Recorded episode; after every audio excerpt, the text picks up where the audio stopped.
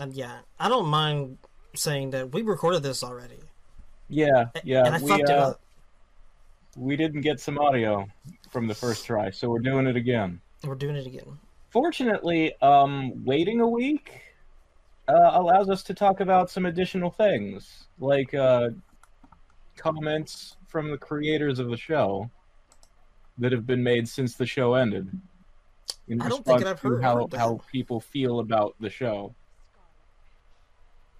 I think that's going to be news to me, which is good. Get my live reaction. What did they? Yeah, who said yeah. what? So, well,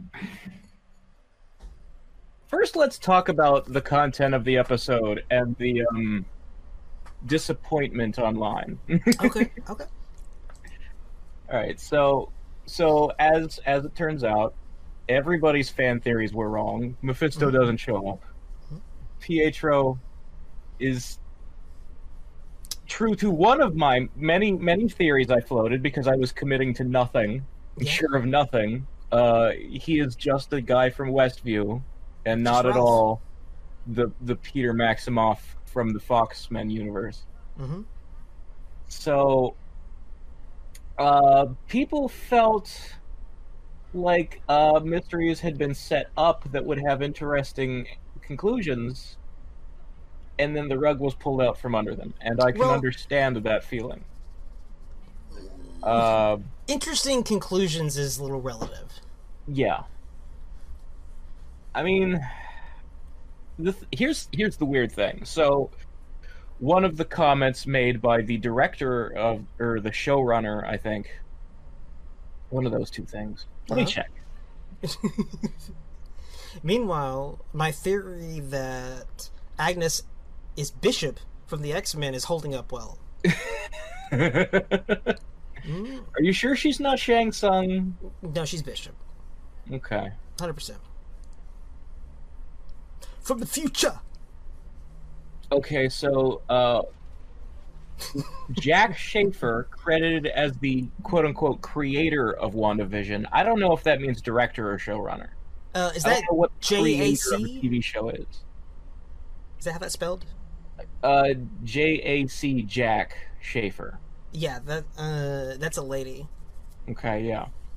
So uh, she says that she didn't know who Mephisto was when they were making the show, and that all of the devil references are a coincidence. Okay.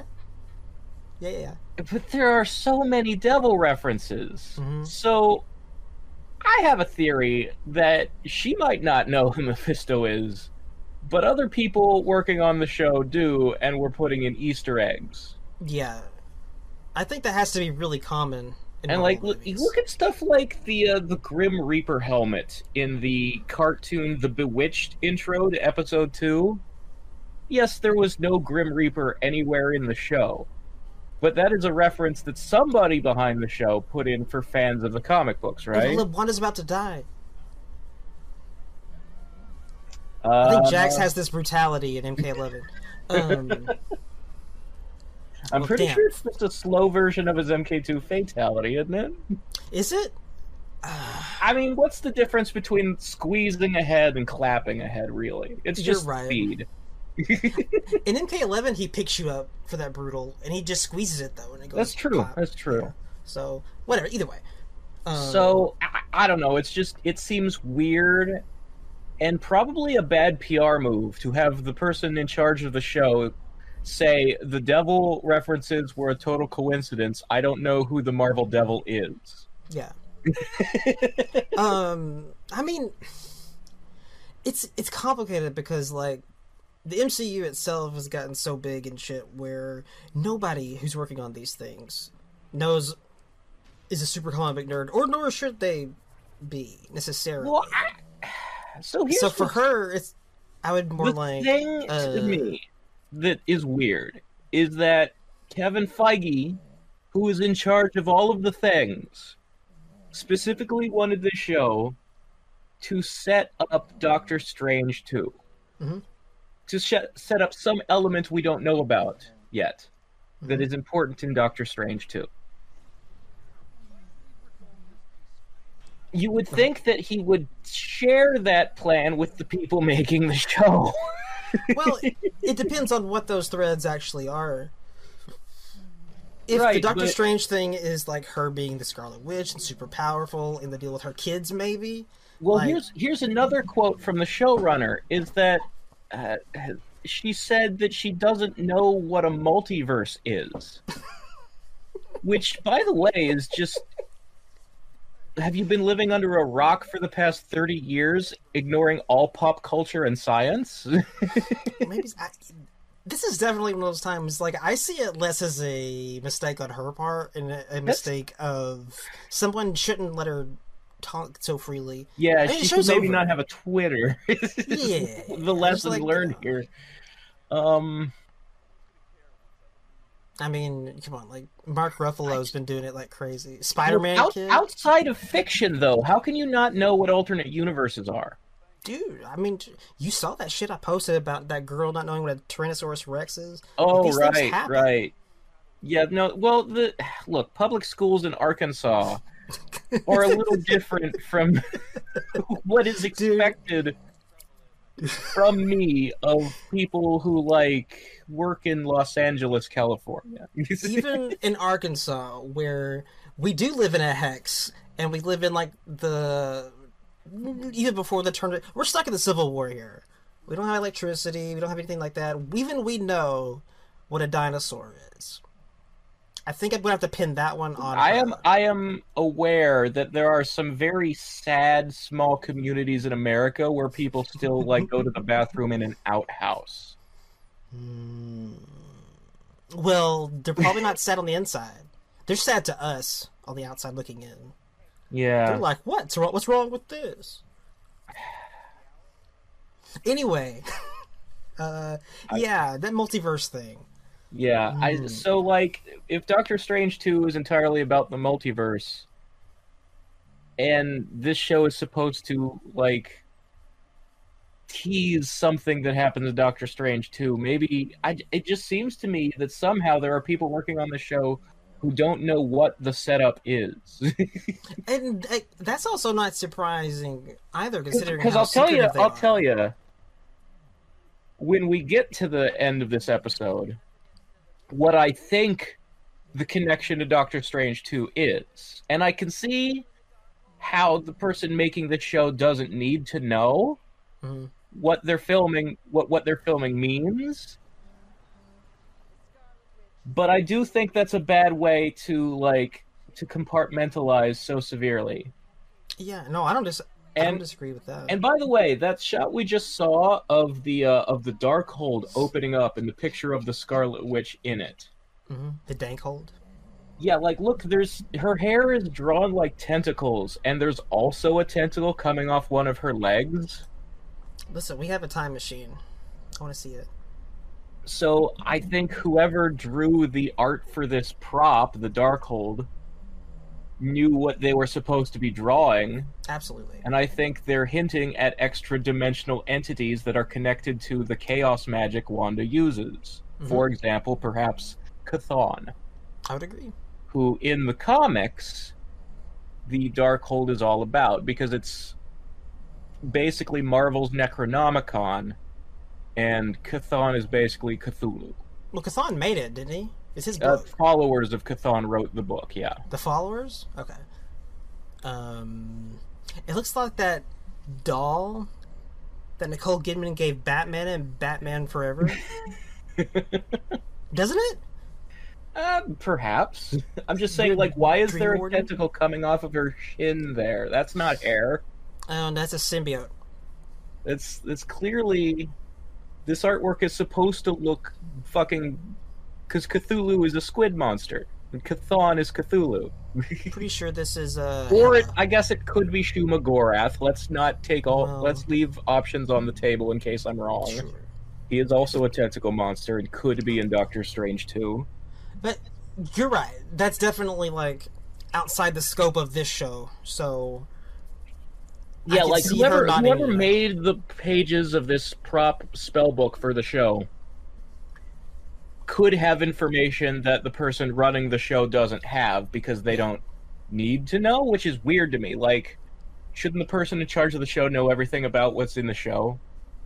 Well, I mean, yeah, but that's the thing. Like, it's not it's not about the show. This show, it's about- Right, but still, like if I was if I was the director of a movie, I would want to supervise the props being made for my fucking movie. Oh, absolutely, absolutely. Marvel kind of has that reputation though. Like people be, people coming in only getting like parts of scripts. Yeah, that's my question. How much really. how much is the show's creator actually in charge of? And how much are they like a puppet that Kevin Feige is the real person in Yeah, yeah, charge? that's definitely the secret sauce. That's what I'd like to know. Is that like everyone they bring in works with MCU people like Kevin Feige and whatnot, and they make it together. Which is what makes it gel really well and keep its continuity intact mostly. But- So but look, I'm not I'm not bothered really.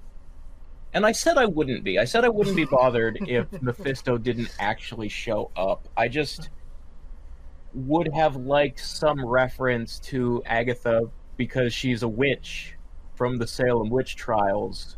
Some reference to the fact that witches serve the fucking devil. yes. We still had that scene and it's not because scene. and it's not because of anything Mephisto does in the comics that's connected to Wanda or the kids. It's because the show said the fucking devil and hell jokes all the fucking time. It did. Like that's a that's a weird thing to do and then claim it was a coincidence. It, yeah. I wonder I wonder how much I wonder if the person the person who's saying I I don't know who Mephisto is is really being honest or if they're like being coy to hide Doctor Strange spoilers. Because I that's mean, that's, that's- what I'm that's where I'm going with uh, not being upset that the the devil doesn't actually have anything to do with WandaVision is because one of the many extra dimensional monsters who who I was mentioning by name in previous reviews, Mephisto, Nightmare, Chthon, Shuma Gorath, any one of these guys could still be connected to Wanda, not in this show, but in Doctor Strange too.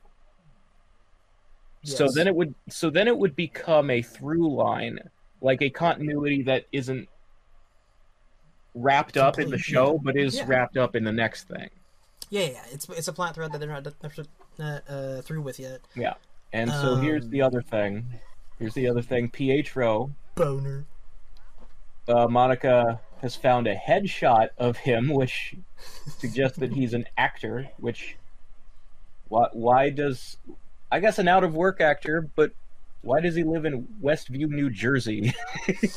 Mm, what acting well. is he trying to do from from his house in Jersey? maybe uh, his parents live here. well, where did they go then? Because Agatha It's a good no. It's a good question. Agatha took over his house and put him under mind control, and then pretended he was her husband. Or if you know he's a fucking actor trying to outdo his shit. His parents died, so their house is still there. It's You like we never. So there are a couple things that are never answered by the show that were set up by the show. Mm. One of them is who was the guy in witness protection that Jimmy Woo was there to check in on, yeah, that, that's a big one. and, And another another is who the fuck was the aerospace engineer? Yeah, because We I will maintain that that military lady who gave Monica the the fucking moon buggy was not an aerospace engineer. They were just a soldier who was delivering the moon buggy. The aerospace engineer who made the moon buggy, who Monica talked about, never shows up. And apparently was never intended to show up. So that just like outside of any ooh, is it Reed Richards? Is it Blue Marvel? Like outside of those concerns, mentioning an NPC that doesn't show up in the show is just putting a Chekhov's gun on the wall and not firing it. It Firing is. That's that's bad storytelling 101. and even more than the Chthon or, or Mephisto or whatever. I think that one is like Yeah, those are the ones Absolutely a that continuing actually disappoint me because through- through- those are the ones that don't have anything to do with wild guesses. Those are the expectations the show actually set up. which ones? the ones where it's like Monica mentioning an aerospace guy and that Yeah, aerospace guy yeah. never showing up. Yeah, they talk about that shit like specifically, but unlike the other ones, who Yeah, just because like, like, the show assume. never said that just because it's Evan Peters that means it's Quicksilver from another dimension. That was people guessing. Hmm. So if that turned out wrong, I'm fine. But the things the show actually references and then doesn't do are the ones that are weird to me. Right. I think that best friend is the one that's like it has to be a open plot line that will continue forward and like they're gonna they're they didn't answer it on purpose. It's a thing that's coming along. As they get more into this space stuff, astronaut stuff, like Monica is. Yeah.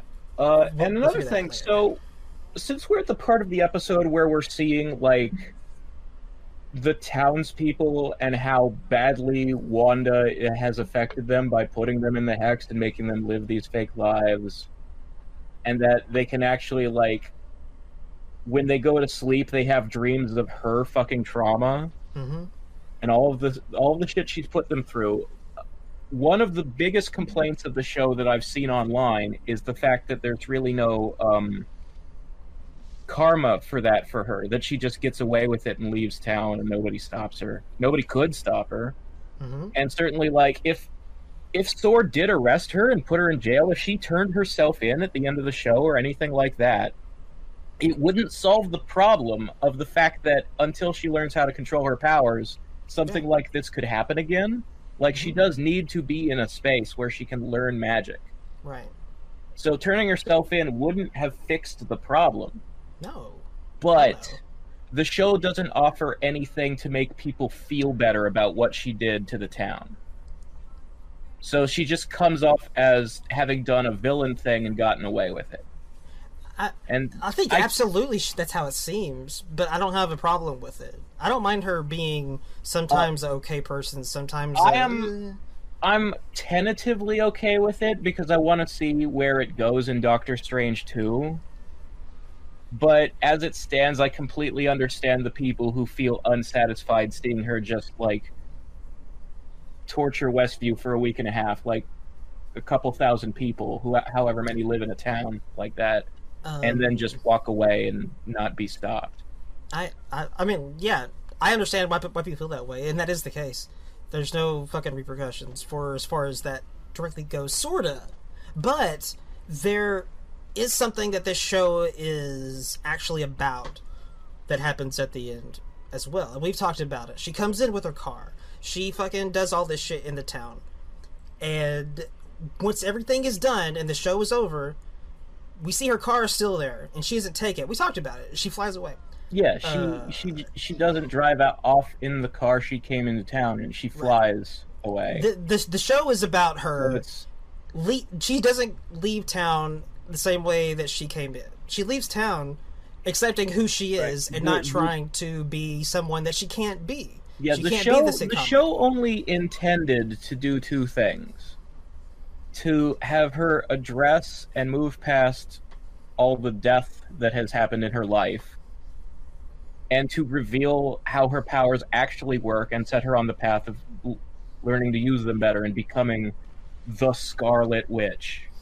like Or with, with a yes, costume yes. and a and a code name to like her becoming fully realized as the character Yes. from the comics. and and more importantly, realizing that she's never gonna be a picket fences housewife type character. She that's not a normal life she could ever have. Ever. Yeah, She can't I think I think the thing is too like in last episode and this episode we see her uh refer to herself as maybe I am the bad guy.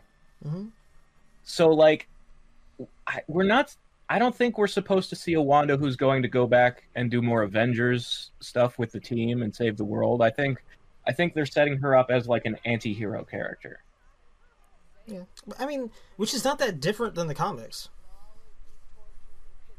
She's been off the Avengers Yeah, as much as she's been on the Avengers. The thing of it though is like if you're a fan of comics Wanda, you've probably been real unhappy with Marvel since House of M. Probably. It's a thing. like is that really where you want the character to be? No, but you can do a better version of that. The MCU's been able to do that quite a bit. Reptile, uh, she, yeah, you can definitely do that better. But sh- I think if you just make a good character out of her, a hero, one hundred percent, that's not really the Scarlet Witch. That's not really Wanda. It's more. She's a little more complicated than that Yeah, and messy. She's like the Hulk. It's not that much different. I suppose. Um, and very much like Banner, she's like, listen, another reason why I can't have that life that I've wanted all my life and I saw in sitcoms is because I fucking hurt people, even when I don't mean to. I can't live like that around those people, around just that kind of shit. Especially right now. Uh, speaking of other things the show actually meant to set up, uh, yes. we, we we just saw Monica use. I won't say the full extent of her powers, hmm but we saw her really show what she can do by like turning into energy and absorbing the the kinetic energy from those bullets that pass through her body. What else is she supposed to be able to do eventually? She uh she can like she absorbs light and energy and can turn into light and energy. Okay. That's basically her power set as photon. Hmm.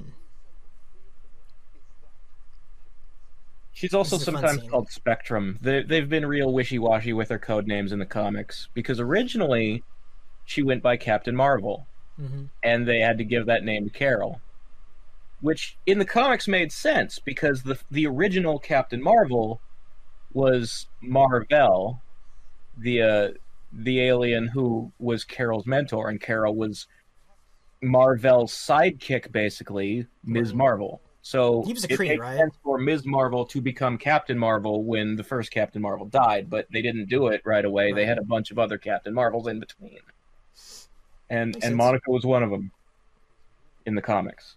And they're they're probably not it gonna that put her in that position in the in the MCU here. Yeah. I said last time I had to rewind this scene a few times just to listen because he was talking fast and about something weird. Uh, so, as someone who already knows what the the I know what the philosophical ship of Theseus is. the it was ship just of also how he said it. yeah, I I am already familiar with that uh, Mhm. concept, and so this scene was not difficult for me to understand. No, it wasn't hard to understand, like the scene. I was just making sure I was hearing what he said right. Right. It's a lot of dialogue. British people. This is actually my favorite part of the show is the fact that the two visions end up resolving their fight with a philosophy. I mean, yeah. How It's- else? it's the most vision thing you can do is to solve a fight with your words. Right, like it would. Yeah, this is the only way this makes sense.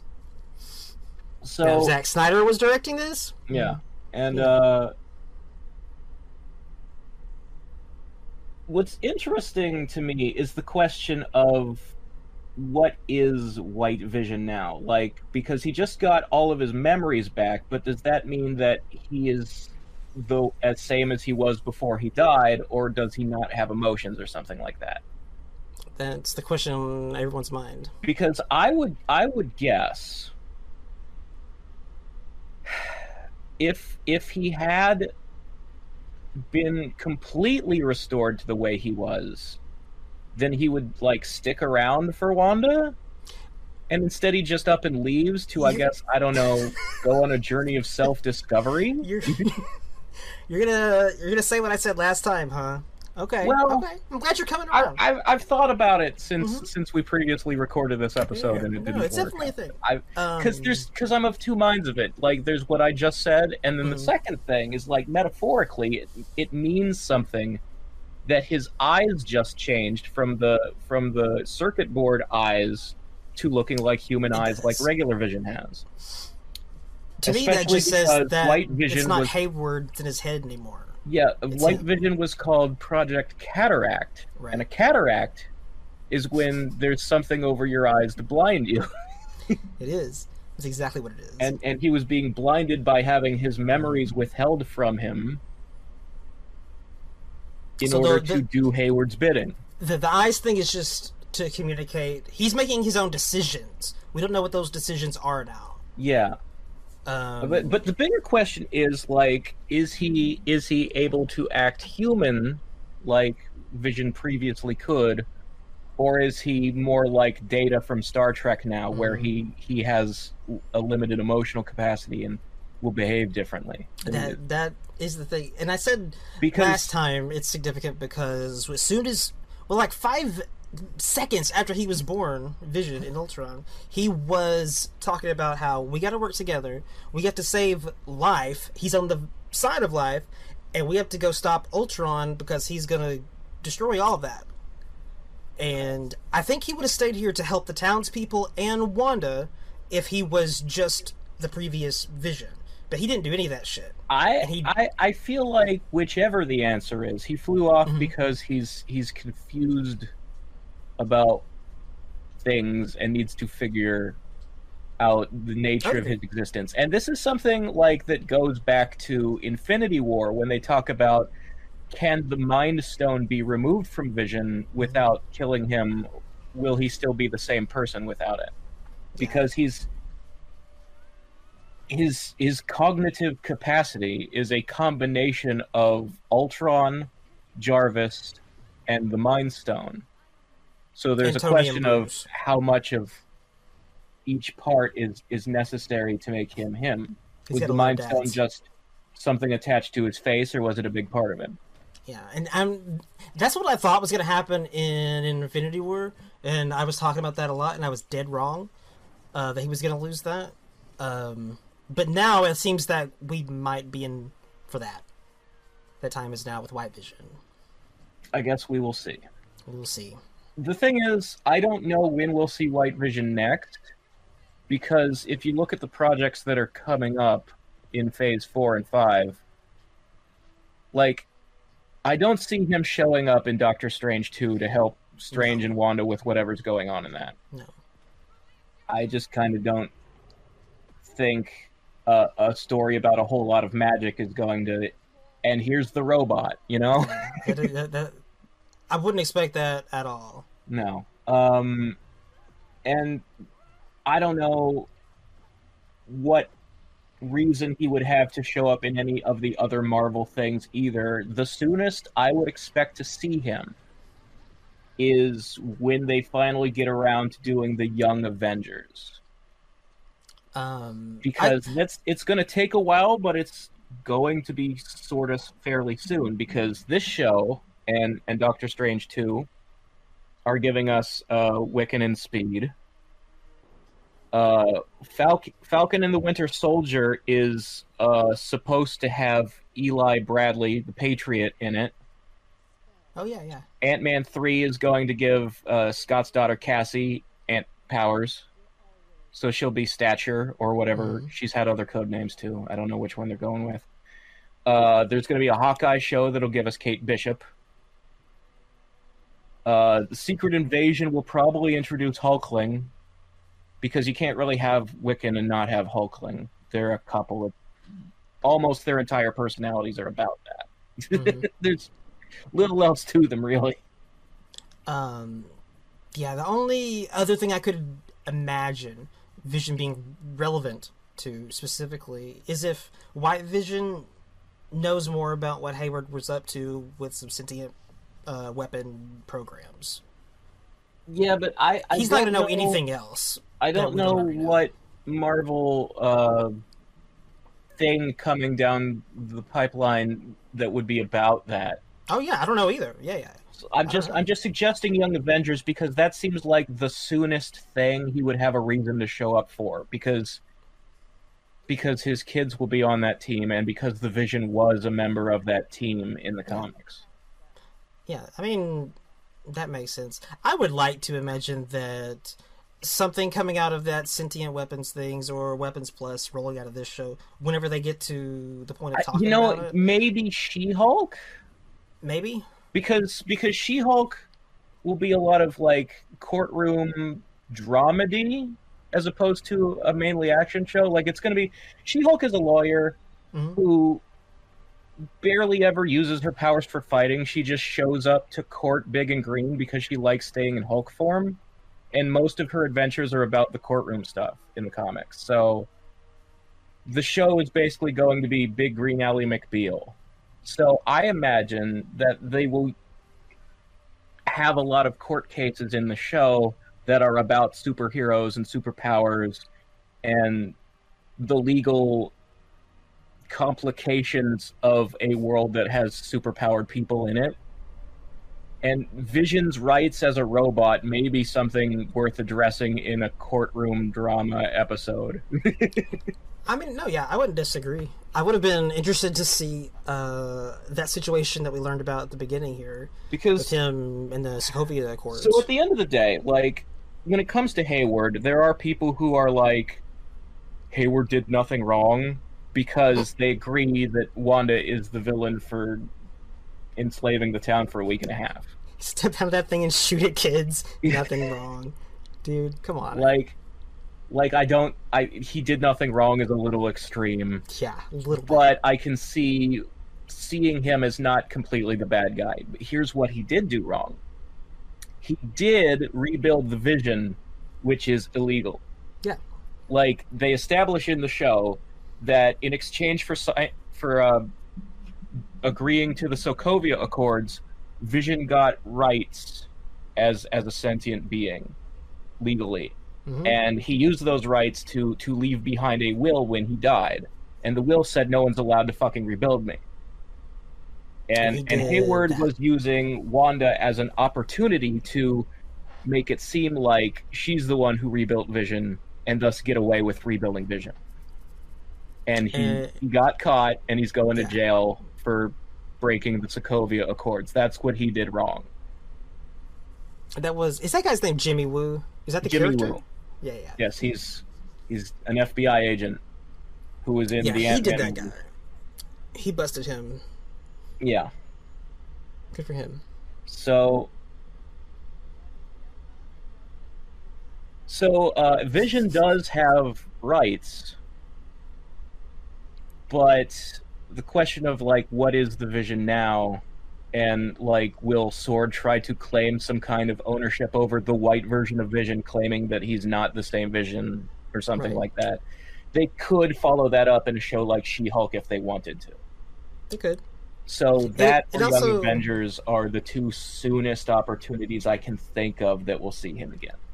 Um, and it'll be interesting to see, depending on how he is, uh, how White Vision is later on. Like, is that something he even cares about complying with? Yeah, that's that's true. Like, will he be above like the concerns of human law and government? Will he not like- care because I'm a super powerful robot who can walk through walls or make myself What are you like the heaviest thing on earth or shoot Yes. a laser out of my face? What do I give a fuck? Maybe like trying to sue Thor. It's like, Yeah, re- remember in the comics when um Thor came back right after Civil War and Tony showed up to try and make him sign the Oh, yeah. Registration Act, and he was just yes, like he beat the shit out of Tony and said, Tony. "Go back to your government and tell them I'm not a superhero. I'm a foreign dignitary, and I have diplomatic immunity." And if I see you in the sky anywhere around fucking Asgard, which was above Oklahoma at the yeah, time, it was it was floating Yeah. above Oklahoma farmland that Thor had purchased. So not only did he own the land, but Asgard wasn't even touching it, so he could get away with that.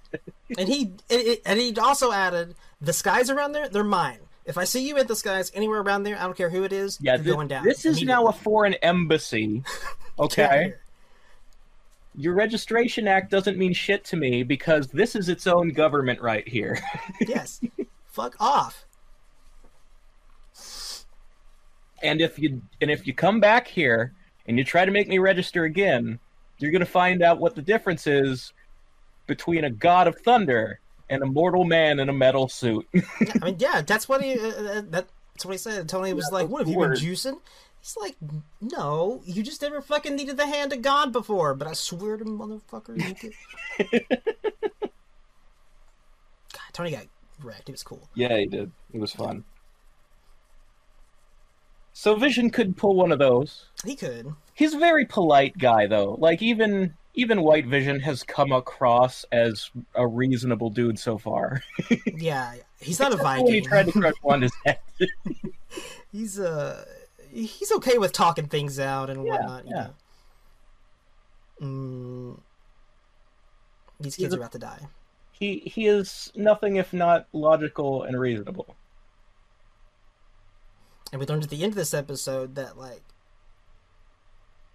they do have souls or something in a yeah, sense. the kids. I mean, Wanda made the kids, but even when they stop existing, because she's closing the hex here, she's making it all go away. We will see at the end of the credits that somehow Wanda can still hear their voices from Mhm. somewhere. So and their I bodies believe- die. I believe that is what the connection is to Doctor Strange too. That I would agree. somehow her kids are alive in another dimension, and in the process of opening portals to other dimensions to try and rescue them, she creates the problem that Doctor Strange has to solve.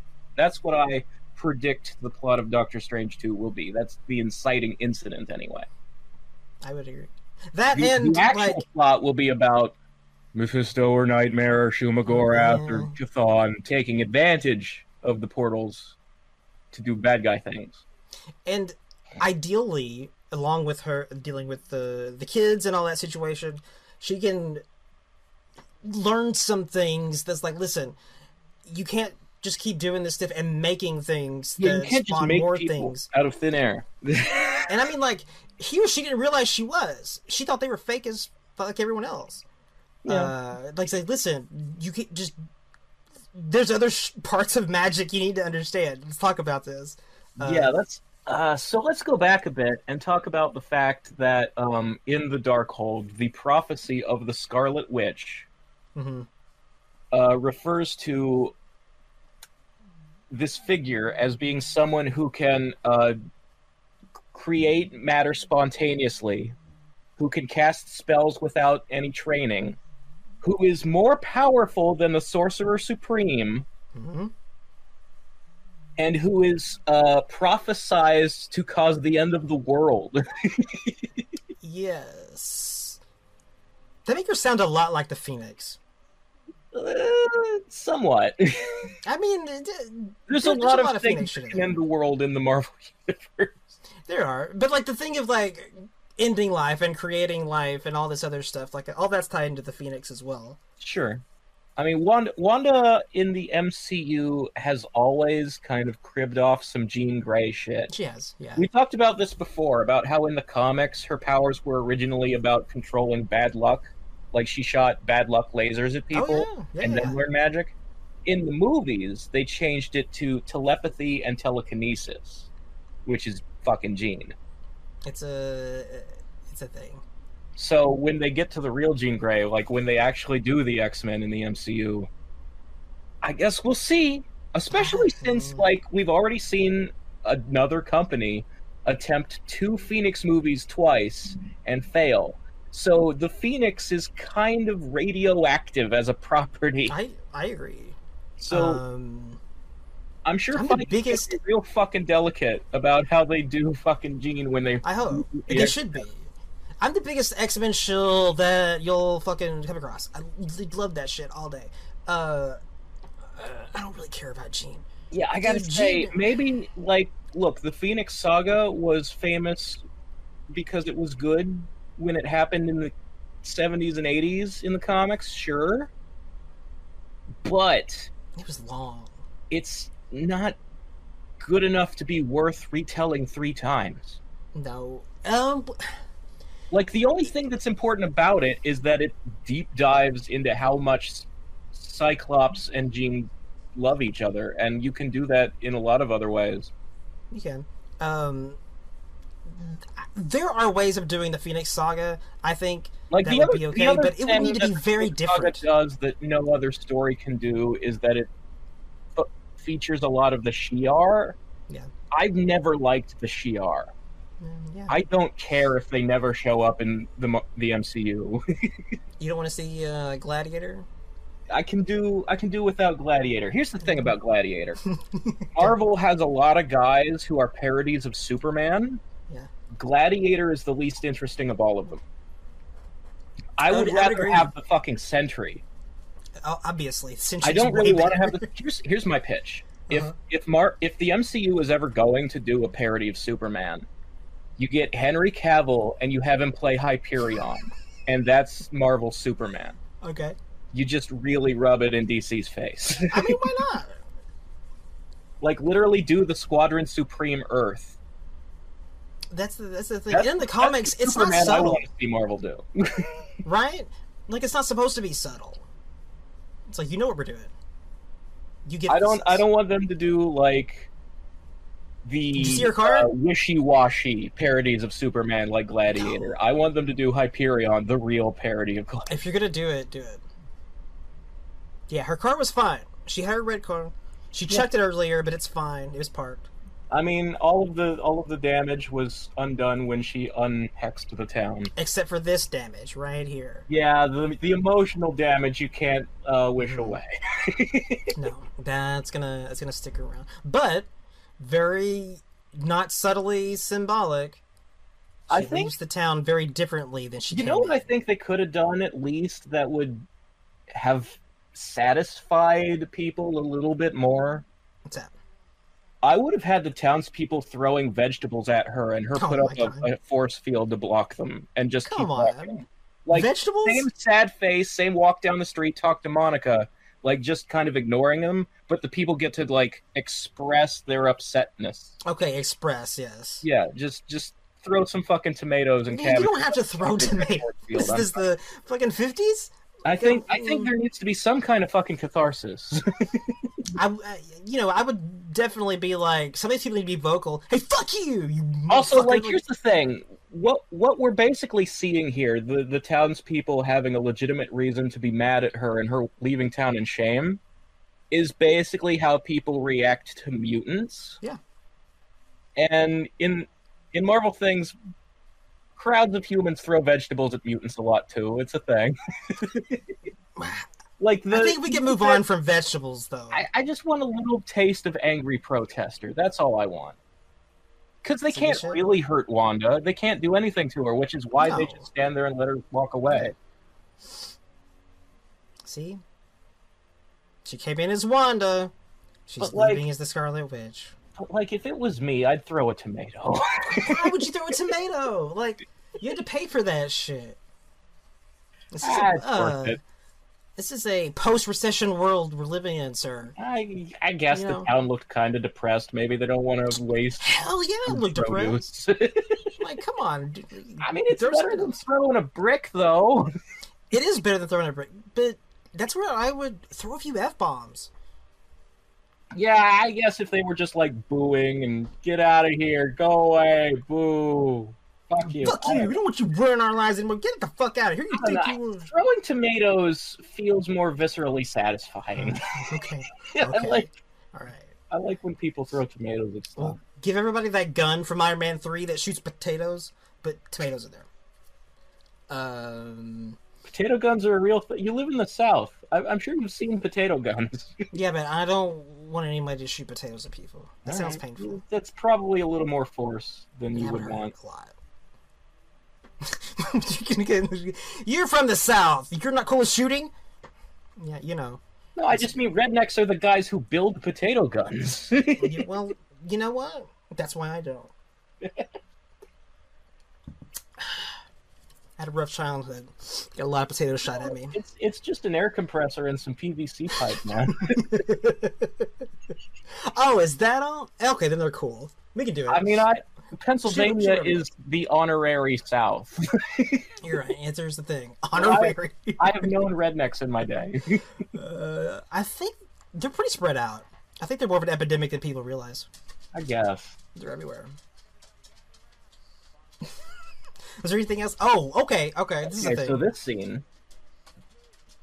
So uh, I think I don't remember if we talked about it only in the the episode that didn't record properly, or if we talked about it when we were reviewing previous episodes of the show. What's it? But Sword in the MCU doesn't seem to have anything to do with space or Mhm. Fury's Skrull buddies from the end of Far From Home. Mhm. But this scene creates that connection because Monica was like next up in line for the director position before she got snapped. Right. So if Hayward's out of the picture, presumably Monica is now up in line to become director of Sword. Yes. So if if Monica as director of Sword befriends Fury and the Skrulls, maybe that sets up Sword becoming the the space governing version of Sword from the comics. It's also uh, worth noting this show chronologically takes place before Far From Home because this is just a few weeks after Endgame, and Yeah. Far From Home was a few months after Endgame. Yeah, yeah, yeah, that was way ahead. Yeah. Um, no, I think you're right about that. I think that that's gonna change Sword in, from the the sentient weapons to more of the space shit like they are in the comics, and they'll they'll do that. And probably, hopefully, maybe, possibly, the vestiges of Hayward's Yeah, the, ongoing, the people uh, who actually cared about sentient weapons could go off and create like the Sentinel program or Right. something. Right. Yeah, those will peel off and they'll start popping up as weaponsy type shit and weapons plus maybe. Um, I think we're done with Hydra, but I wouldn't Oh, be Hydra! surprised. Hydra is super uh, irrelevant Yeah, after really, really relevant. like Um, after Cap two and Strucker being killed off in um, Age of Ultron. I don't really think there's room for more fucking Hydra stuff. No, no, no, no. I think that taking that stuff um, and sentient weapons, weapons plus, and them slowly building up into fill that void, fill that void a little bit, uh, would be more reasonable going forward. Yeah, yeah. Um, Um, what else we got? so, so we've talked a lot about the things the show didn't do that people thought it was gonna do. hmm Like, um, I guess we didn't really deep dive into how we feel about Pietro being Ralph Bohner. Well, I, I mean, I don't think you and I feel the way a lot of the vocal people. do. Yeah, I look, I get, I get where they were coming from. Evan Peters did make them go, "Oh, that guy has played Quicksilver in another universe, and this is supposed to be leading into a movie about the multiverse. So now I expect that connection to be there." I understand the disappointment when he turned out to just be a gag about how like sitcoms recast people and the characters pretend that they don't notice. Like Darrin in Bewitched or Aunt Vivian in Fresh Prince. That's that's what Ralph Bohner really represents. yeah, It's just a gag about recasting, and the fact that they used a guy who had played Quicksilver before was like a fourth wall thing. yeah. It's like a meta wink, uh, do, doing that archetype. Yeah, Um, but I understand people being disappointed. If if he had turned out to be Foxman Quicksilver, I would have thought that was a cute thing to do as long as he went home. Like I wouldn't want him to stay and become the MCU Quicksilver because that's a disservice to the real Quicksilver, who is Wanda's actual brother. yeah, and that's a disservice to Wanda as well. Like Yeah, like, storytelling. if, if he had Yeah. been Fox Universe Quicksilver and then went home at the end of the show, I'd have been cool with that. I'd have thought that was a cool thing to do, but I don't need it. And the reason I don't need it is because I don't really like the Fox X Men movies, and it's that simple. it's not complicated. Uh, if he had just come and had been Fox, uh, whatever, Silver. Hang on, she's doing cool shit. Like she's Yeah. got magic. Yeah, her fucking magic has shapes and shit now. Yeah, it's she's doing like swirly, smoky runes. She's learned some shit. She is she is studying the Darkhold, which if you're gonna learn magic, maybe it's not a good idea to like baby's first magic book is not the Necronomicon, man. Uh, your sorcery education probably shouldn't begin and end with that book. It's learning to swim at the deep end of the pool. Probably gonna turn out poorly. And and she probably never heard the joke about uh, them putting the warnings after the spell. Yeah, yeah. She hasn't. It's okay. That that's why Doctor She doesn't Strange have the the expert guidance from all of the guys who know what they're doing that Doctor Mm-hmm. Strange had. She needs. She needs that very much. She And really it would be weird if. by seeing Agatha do it and then just like monkey see monkey do. hmm So to go from that to actually reading a book and it's like the devil book. the- yes. Yeah. Yeah. You know. Let's maybe balance this a little bit. I will I will correct myself on something I had said in previous episode reviews. The Darkhold is not just a book of spells about like portals and the multiverse. It's Book of the Dead. It has it has some spells to open portals to like limbo and hell and the chaos dimension because it's Chthon stuff. Mhm. But it is most famous for having spells about like vampires and werewolves and zombies. Like Spooky. Dracula is is big into like trying to get his hands on the Darkhold in the comics. God, Dracula's so sick. And and rumor has had it since they announced that, that, that they were doing an MCU Blade movie that Dracula will be trying to get the Darkhold in that movie. Maybe played by Gary Oldman. There was there was a rumor. I'm not There I can't was. I can't I don't want people to get their hopes up that they're going to recast the guy who played Bram Stoker's Dracula. No, yeah, Dracula. but hmm.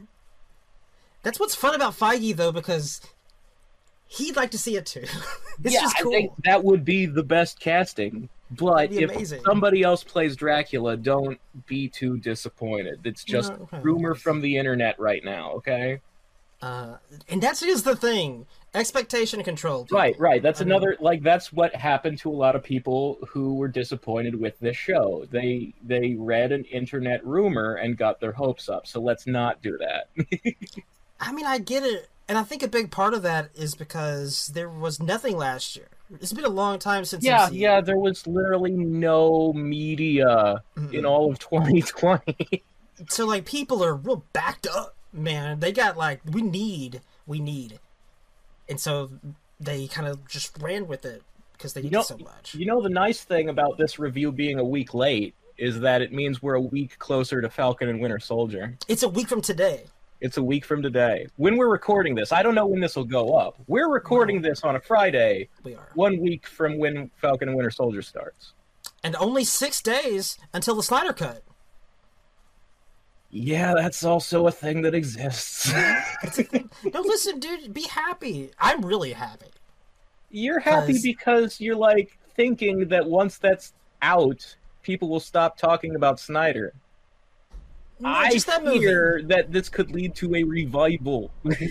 I, I'm listen. If they make a new movie, then okay. I just don't want this movie to exist anymore and people to keep talking about. it. This movie needs to not be relevant. Uh, we don't have to get on- That's get not how it works. It's going to be relevant for a very long time. It's been relevant since what year was that? When Ragnarok came it was supposed to come out in the Whedon one came out in like 2016.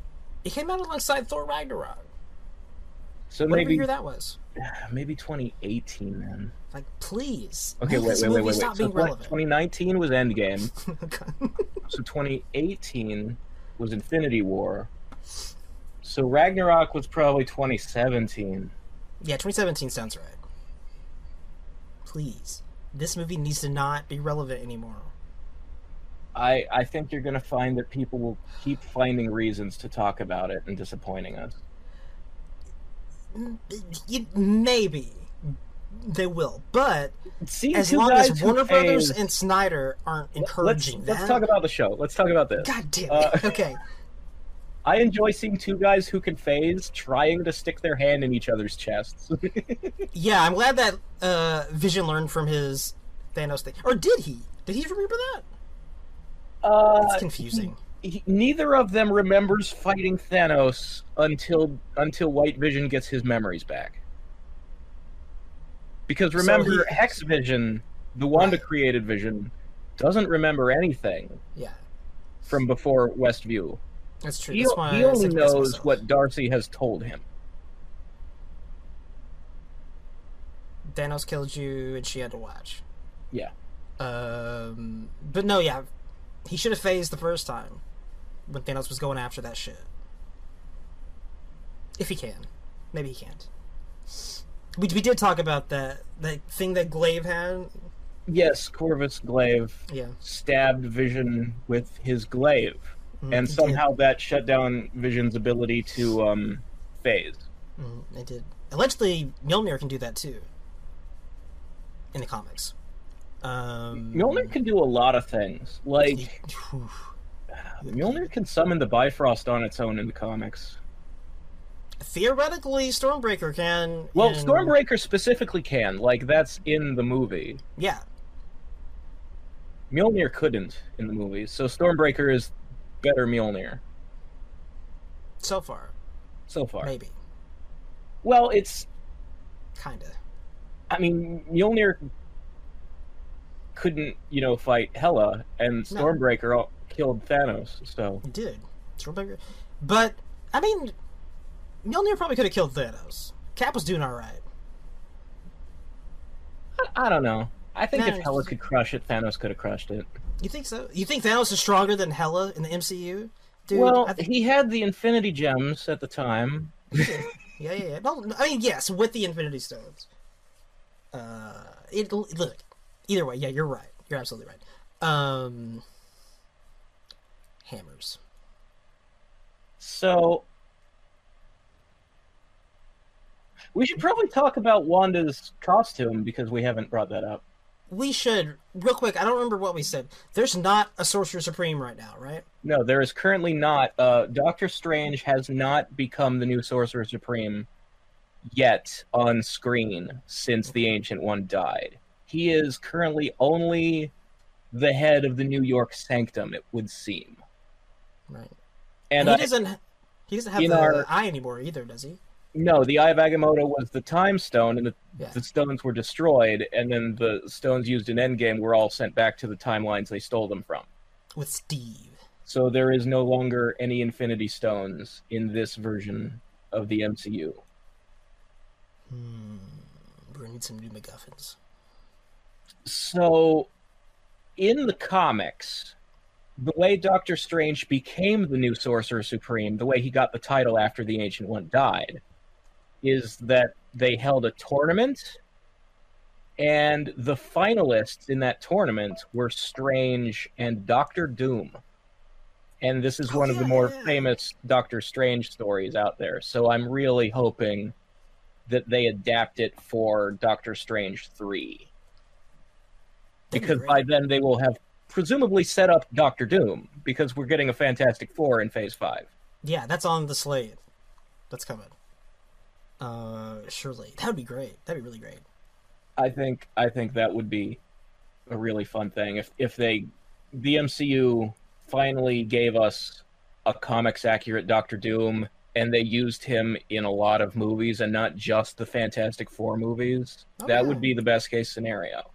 Doom is definitely a villain in Marvel, bigger than the Fantastic Four. Yeah, yeah, he is he is a Marvel universe villain, not just a guy who hates Reed Richards. He's like the villain. He's I the mean, he biggest. does one. really hate Reed Richards, but sure. Yeah, yeah, you know, it's fine. No, Doom is Doom is like the big guy at the top because he just is. It's Marvel. Doom. I, an- another thing about the Ralph Bohner scenes that I enjoyed is that um, I don't know how many of our listeners are on our Discord, but there are running jokes on our Discord about Steven Seagal.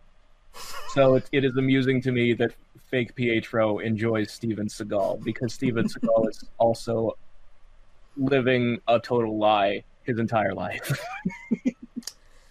like he is the fakest man in the world. The showrunner had no knowledge of that going in. They're not sure. Steven Seagal. Never heard of that. My before. favorite thing about Steven Seagal is that he is whatever ethnicity he wants to be when it's convenient for him. Yeah.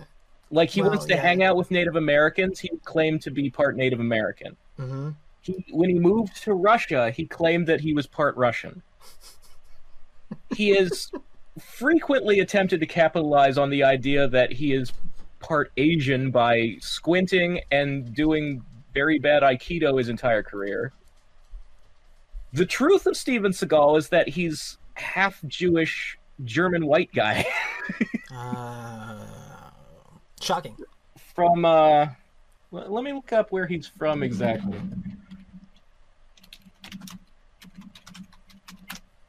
These scenes are cool, by the way. Yeah, This stuff is, um, is is really nice.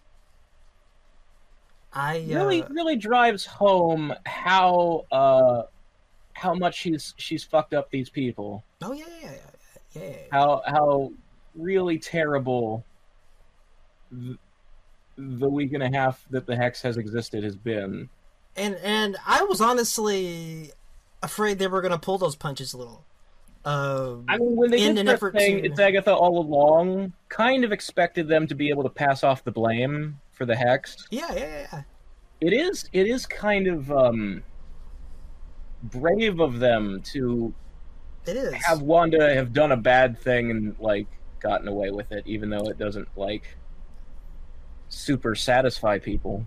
just in terms of like raw PR of a property, like it, it it's not a heroic way to paint this this woman, but it's the way that I would record, have wanted way- it to go. By the way, um, Steven Seagal is from Lansing, Michigan. Ooh, man, yeah, dude, exotic. Yeah. Um, okay, so the Jewish side of him is Russian Jews, so he can, in fact, claim to be part Russian. Okay, But I, I assure you, there is no Native American in him. boy. nor is there any uh, Japanese. And also, if mean- you've ever seen him do Aikido, he literally stands there and does nothing while people flip themselves. That is the thing. He's an actor. I'm not sure if that's him or if Aikido is really that useless, though. Mm, you know what? Since he's involved, I'm gonna put on. I'm, he's not I'm doing sure anything, there must be people who do Aikido who really do it, as opposed to uh, holding your wrist and waiting for you to do a flip. I'm sure that Steven Seagal isn't like the authority grandmaster of Aikido. Yeah. There's no no one better than him. I doubt it. Does he do anything? Does he like? I I haven't heard about him in a while though. Um, he's still occasionally making like direct to video quality movies where he's like a, a member of the special forces and walks around war zones lazily holding a gun over his fat gut. Hmm. It's it's pretty embarrassing. All right. Well, you know, you got to get something at Redbox. These kids are dying. it's a, it's a shame what's happening here. Hmm. They're actually dying. They have souls. well, they are. See, at this point, we don't know that they're simply No, we don't know that. unexisting. She doesn't know either. Yeah, yeah. She has no idea. But like, she literally kills their bodies, so she kills them. That is a that, that's killing someone. I I suppose. I mean, we talked about this in previous episode reviews. The thing that always kind of is weird to me about um, when children age very fast in a work of fiction Bubbles. is like, how can you possibly like know how to behave if you're only four days old? Like, what life experience makes up your personality if you're only Hmm. four days old? Like, where did all that come from? You're absolutely right. these these children have never been to school. No. And I'm sure, Unfortunately, like you can put knowledge in a person's head with magic, but well, you can. personality is more than that. um, unfortunately, there's no way for us to like study that in the real world. It's also see what the like it's, it's it's also true of like comic books, Wiccan and Speed. They are older than this. Like his kung fu stance. Vision, come on, man. What are you doing? It's like Johnny Cage. What is he gonna do with his hands? I don't know. That's a Johnny Cage stance. What is he gonna fucking do? Split nut punch? He's- He's like he's putting his hands out like he's gonna grab the soldiers, but he's probably just was gonna shoot a forehead laser at them. That's the thing. His go-to is always the forehead laser or the sleeper. you know, I'd be a little reluctant to use my forehead laser if I had crippled a, a friend of mine with it once. You- We Yeah, all remember remember that, right? He Rhodey, doesn't remember it. Rhodey was Vision's fault. Mhm. oh, we know, but Vision doesn't know. well, White Vision will know in a moment. He will know. we don't know what the fuck that is in his head, dude.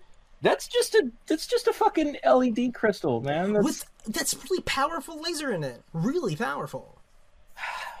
it's probably no more powerful than like Tony's repulsor rays. I mean, it overpowers Vision here. Oh, Vision. Probably. Here's the thing: is that Okay. White Vision is powered by Wanda's magic that they sucked out of that drone, and Wanda's magic contains some Mind Stone energy in it. That that's how she created Fake Vision. So that energy presumably is as powerful as the Mind Stone. That was. Well, I mean, it's always But all, confusing. all Vision, all White Vision has in its head to shoot the laser is just Reptile. some military grade laser lens, probably. Uh, It's just some she's- some sci-fi tech that's able to um, focus the energy and Yeah. shoot it out. She says in this episode that what was left of the Mind Stone is, is she used to make fake Vision here. Yeah. But that's a little unclear. Like, does that mean that you don't have any of that stuff there with you still? Or no? Man, look Well- at this dude. He didn't do anything wrong. I mean, they established in Infinity War that Wanda's magic is as powerful as an Infinity Stone because it can destroy an Infinity Stone. Right. So that's all you really need to know. I guess so. And man, like, how long does that charge last? Like, just off that one little drone powering Vision here? White Vision? Well, magic is the thing that makes magic different from science is that it's allowed to break the rules of physics. Okay. that's that's the only Maybe we have to go on. somehow, maybe somehow by having some of Wanda's magic in him, he he has access to where it comes from. So he's drawing off the chaos dimension the same way she is. Maybe, Dude, oh, he's so fucking sick. but he's uh he's converting it to generic robot lasers. He's using some crazy cool sorcery shit. The Dormammu symbol like pops up on like his forehead. um there was a comparison I made in the in the version of this review that didn't turn out Uh-huh. where I said it's White Vision's forehead gem is just like the Hydra guns yeah, yeah. that shoot uh, Tesseract energy, because the Tesseract was an Infinity Stone, and Hydra figured out how to channel that energy. Like even though the Space Stone is used for making portals, not shooting lasers, Red Skull figured out how to use that energy to shoot lasers. he did. So, so White Vision's head is really just a Hydra laser gun. If I was gonna do that, me personally, I would have it sound like those guns did. That would be uh, a callback, but I'm sure they just didn't think of that. I'm, I mean, yeah, yeah. Listen, it's not super required. That's just what I would do because they had a very distinct thing- sound. They the sound like is, if if I was making Captain America one, I would have revealed in a later movie um, that all of the guys who had ever been shot in World War II with a Hydra gun weren't dead; they were teleported Yeah, to like Red Skull. yeah, like Red Skull at the end of the movie.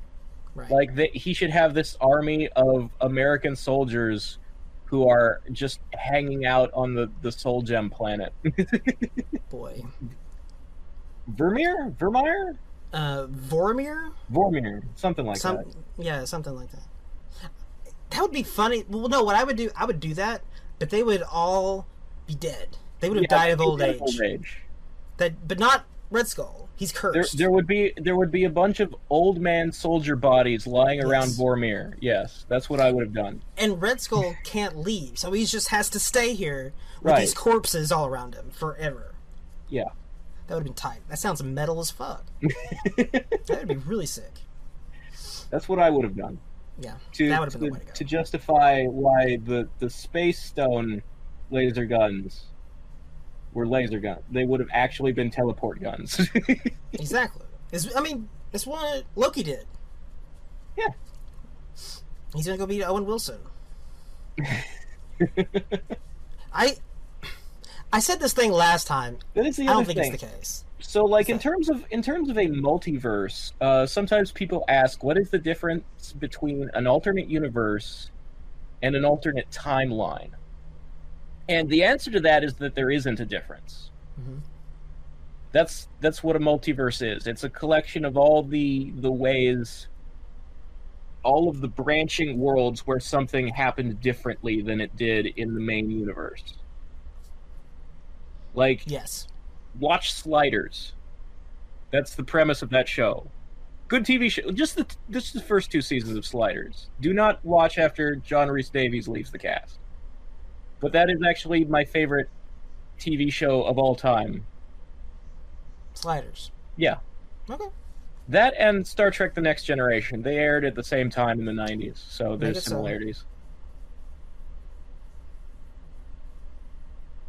Yeah, I floated this theory last time. It's not true that she wanted to come here so she could get a good look at those runes real quick. Uh, because the older one might have had them here in her head, which she did this memory, well, but she doesn't there, do Are that. there runes in the scene? No, no, that's what I was gonna say. Right. I was looking around for runes and I didn't see any, You- but you thought maybe that's why she Yes. went into um, Agatha's memories. Right because the only other time that she saw those runes was in the basement. But I, I think she went into Agatha's memories just because she was hoping to turn the tables because Agatha went into her memories. She was Right. like, "Oh yeah, you wanna you wanna throw my shit at me? Well, I'm gonna throw your shit at you." And it doesn't work. It but doesn't because because she, uh, yeah, even even even when they're killed, the witches fear the Scarlet Witch more than they fear the person who killed them. she must be pretty buff.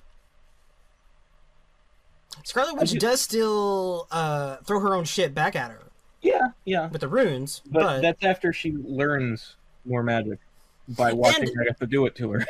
I hadn't thought about this before, but um, this is all the same day that she, since she woke up in the Halloween costume of Scarlet Witch. Yeah, yeah. Every um episode seven, eight, and nine are all one day. It, it, it's a long day. I would say that the previous episodes were very short days, because it's like at the end of the twenty-two minutes they'd go to bed, and it's only been twenty-two minutes. Oh yeah, yeah, yeah, yeah, definitely. This day, I mean, I mean, this is a this is a pretty good ruse. The like I'm shooting at you, yes, so it makes sense that I'm missing, Mhm. but actually I'm missing on purpose to draw on the walls. that's a. It's a it, it's funny because that's often a thing you see like conveniently missing so you can keep your characters, but I'm glad that they address it and use that. yeah. They're not just being convenient for plot's sake, so they can continue to monologue. Yeah. This so is there's a lot of flying. yeah, that's that's another thing. Like we see, um, I mean, Wanda is faking getting her magic sucked out right now because she's she's setting up the trick. hmm She's making it seem like she's deliberately getting rid of her powers because she's sick of everything and just wants to die. And she's like, "Fine, Agatha, you win." But no, really, it's a trick, and she steals Agatha's powers. She do. The thing that uh, I thought was funny at first was that Agatha with no powers doesn't just fall out of the sky and die. Right. And then and then the scene ends with like they both float back to the ground and and Wanda kind of dumps Agatha harshly. So obviously Yeah. Wanda was making Agatha fly because she didn't want to kill her. So it makes uh, sense. Plops It just it would have been funny if it's like, well, your magic's gone, so why are you flying? Splat. but that is how you know that Wanda's still a good guy. Right.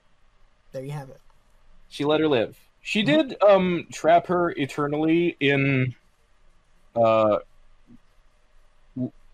being stuck as the nosy neighbor, She Agnes. did. Um and some people question it's like, well, if she if she turned her into a hex person and then she took down the hex, doesn't that turn Agatha back to normal right away? And it's like, I'm gonna go ahead and say that it, she cast two spells. Like she made sure Agnes was not part of the hex because she would have known it wouldn't work when Yes. she took the hex down. I'm sure there has been many uh, possession spells in the MCU that Now- didn't take place inside of a hex. Here's my question: Is she making Agnes live with Ralph?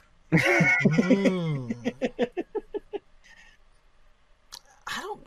Because that's where Agnes lived when she when Agatha was pretending to be Agnes. She lived in Ralph's house.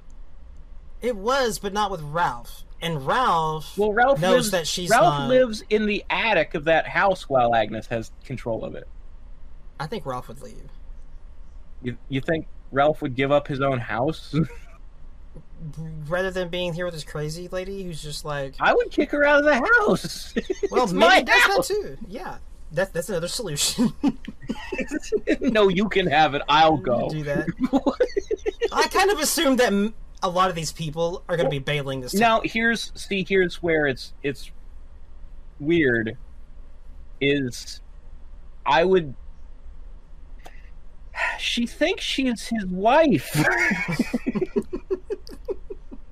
you Maybe she doesn't. it would be creepy and rapey but you could do it she not necessarily you know she could just put her in a spell where she thinks she's that lady but she's single unattached to i'm just saying did wanda think of that? I hope so. I would like all to right think so so i said we let's talk about the costume. Now she's actually wearing okay it. she's wearing this costume. What do you think of the costume? I mean dude has anyone said this costume sucks? I have not seen anyone say it outright sucks. Lots of people like this costume. And It's I like this costume. costume. I think it's nice that she finally has the crown. And it's nice that the, they they made a whole thing of the crown where it was like the magic glowy shape crown set up Yes. first to explain witches have crowns. So here's she made hers a part of the costume. Ah, these this costume is I fucking like great I like that they did that. What This I have heard sometimes people complain that every outfit in the MCU looks the same. Even though these characters are coming from different backgrounds, they all end up with the same plasticky uh, V shape on their chests, hmm like that the Hawkeye logo. they all do it. uh Now, Wanda might be doing it on purpose because she has hung out with the Avengers and has seen what their costumes look like. I was gonna say a lot of those characters are on the same team. It probably Yeah. being funded by Tony and the same like clothes uniform manufacturers. But So, th- there yeah. are members of the Avengers who get their uniforms from somewhere else, but still, for some reason, have that that V shape on their chests. It's a thing.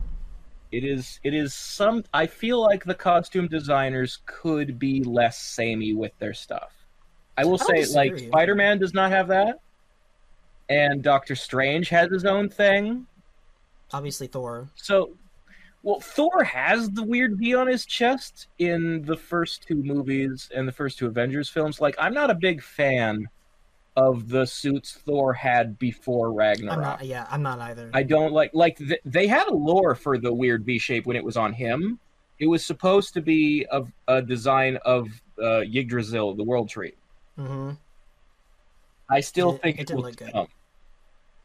I Yeah, never I- liked it. He should have just had like a plain black leather thing with the silver discs. That would have been fine. It was too much. It was like way over designed. yeah, it's it's it looks like an a Mortal Kombat 11 character.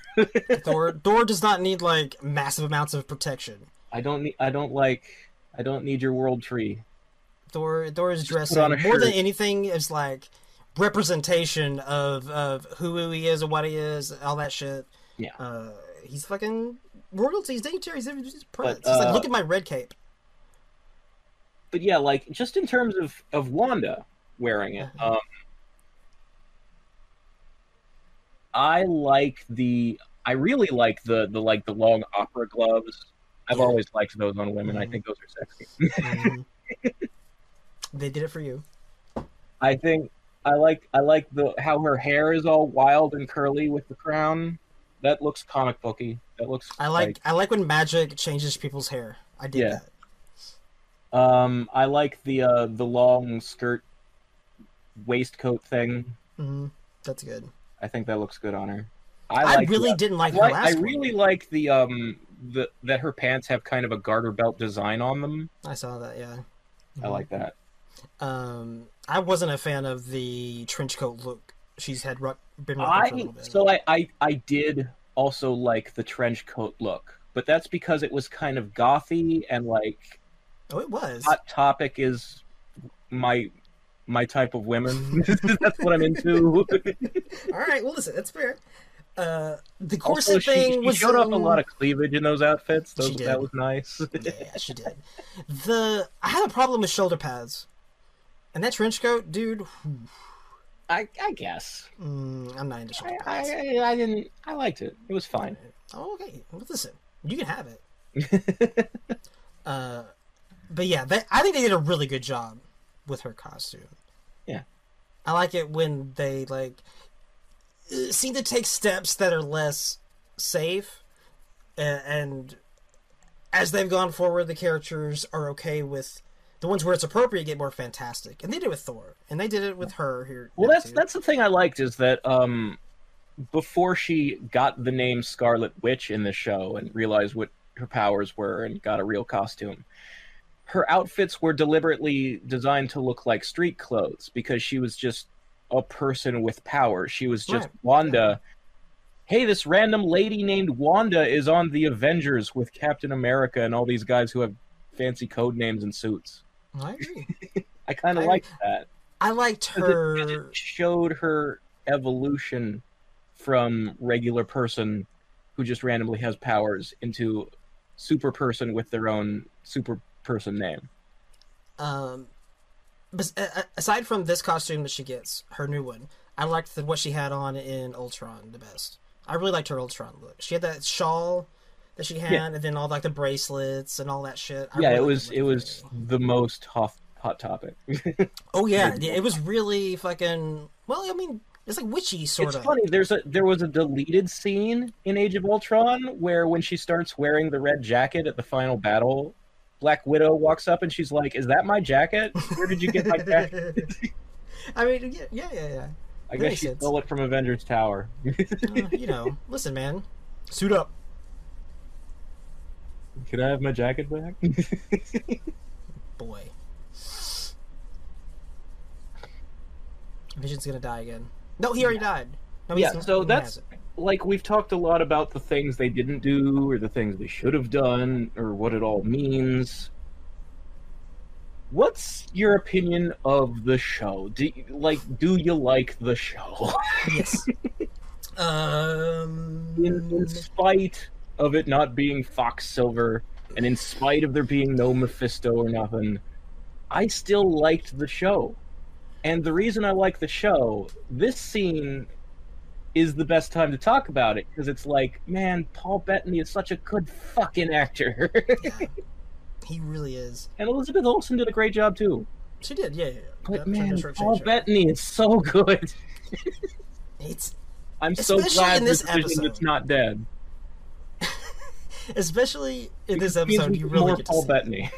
You, you get to you get to see in the previous one. You get to see like that flashback in Avengers Tower when he was really good, and he was still like curious, young, naive Vision, like still learning yeah, shit. yeah. And then you get this one who's like that that fucking that, that line everybody loves. What is what always grief if not love persevering? Yes, that right there. Um, and this one, it's a, a pretty different vision from that, but still the same character, but more. Uh, Yeah, he's still he's he's he Human. acts like Vision, so he's much more human here than he was when he was new, for obvious reasons. true. But that's because he's been through some shit. Right, exactly. And then in the same episode, we have White Vision, who's like neither of those other two dudes, Yeah, but they all are cool, and I they're I'm- all they're all Paul Bettany, they who's are, great at acting. that's the important thing. and I'm just as interested to follow around to follow that White Vision as I am the other ones that we've seen. I think there's going to be some fun stuff there. Yeah, I think I think the the big downer though is that like White Vision is probably not going to have this kind of relationship with Wanda because like oh, while I was gone, you made a fake me and married him. That's weird. it is weird. Like, but I don't know how his mind is like a logical thing. Like, you know, I guess it, it's certainly would, possible for them to reconnect later down the road, but it's not going to be the same. No, and it shouldn't be the same. That's the important part. It definitely shouldn't be the same. It's like that that other me you married wasn't me. Yeah. So if it's if it's the same, then there's no reason to have done this. Also, like you weren't really married. You know that, right? There, there's no like. you have to go to town hall and fill out a some paperwork to get married. I'm pretty Are sure we sure that that didn't happen? I mean, they have like a, a house. Like, I have rights as a person. We could have got married. I'm just saying we didn't. yeah, I mean, no, that's the thing. Um, about the show overall, actually, though. Actually, what's that? Wanda is probably like an illegal immigrant in the United States. Mm-hmm. Yeah, I'm not sure she could get, like even if she wasn't, she is still a fugitive from registration. Like she was on Team Cap in Civil War, and that's like the Sokovia Accords are still a thing for now. They are. So she's like a wanted fugitive even before she did what she did to Westview. So she probably couldn't get legally married. it's it's complicated. I'm sure those those Sokovia Accords and all that shit registration is not like it was in that movie, especially I mean, it's, it's certainly possible that Age of Ultron, after Age of Ultron, Tony or or Steve could have helped her get like U.S. citizenship. Oh yeah, like I'm, at least a work visa. Dude, yeah, even like, if that did happen, she is currently like a wanted criminal. She is. Uh, well, like I said, it's weird, dude, because the fucking blip. Like, are you really going to throw these people that saved the planet? That's true. Jail? Like, I, some of them certainly got pardons.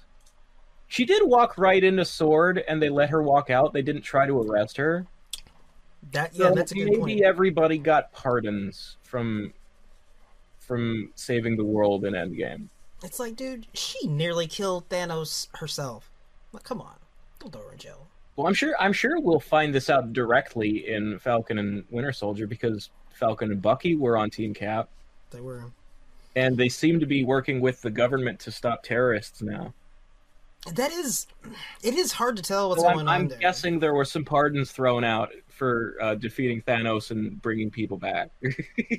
Which is the least you could do. And Dude, yet the Sokovia Accords do still exist. Yeah, they do. So, in some, in they obviously at least got amended. Hopefully, we will find out the actual political details of who can and cannot hero. we no no we definitely need to know that. We we don't know that much about the status quo post blip. Yeah. Really. Yeah. Like Spider Man was about Spider Man and Mysterio doing shit. Well, I'm I'm gonna Overseas. assume Spider Man was registered because he was on Team oh, Tony. Oh yeah. oh yeah, yeah, definitely. I just mean about the world. Like we didn't get a good picture of the world during Spider Man. Yeah. Like it was all about his stuff. And in here we definitely didn't get a good picture of the world because fake town. Although, like, if the government knows who Spider Man is, he's not he's a minor, so wouldn't they still not want Spider Man to be heroing? yeah, this is all good. Like he's things for Spider Man 3. That seems like a, a thing. That is a thing. It would these, these are the questions I have. You, you can't have you that life anymore, Wanda. Never again. Um, no, but about the um, the show, I did not go into the show needing to see Fox Silver. Like a hell no.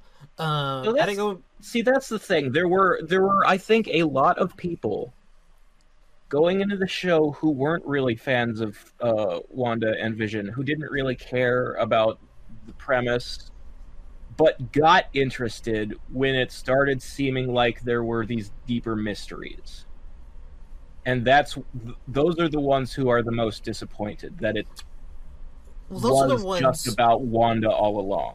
That are the most responsible for their disappointment.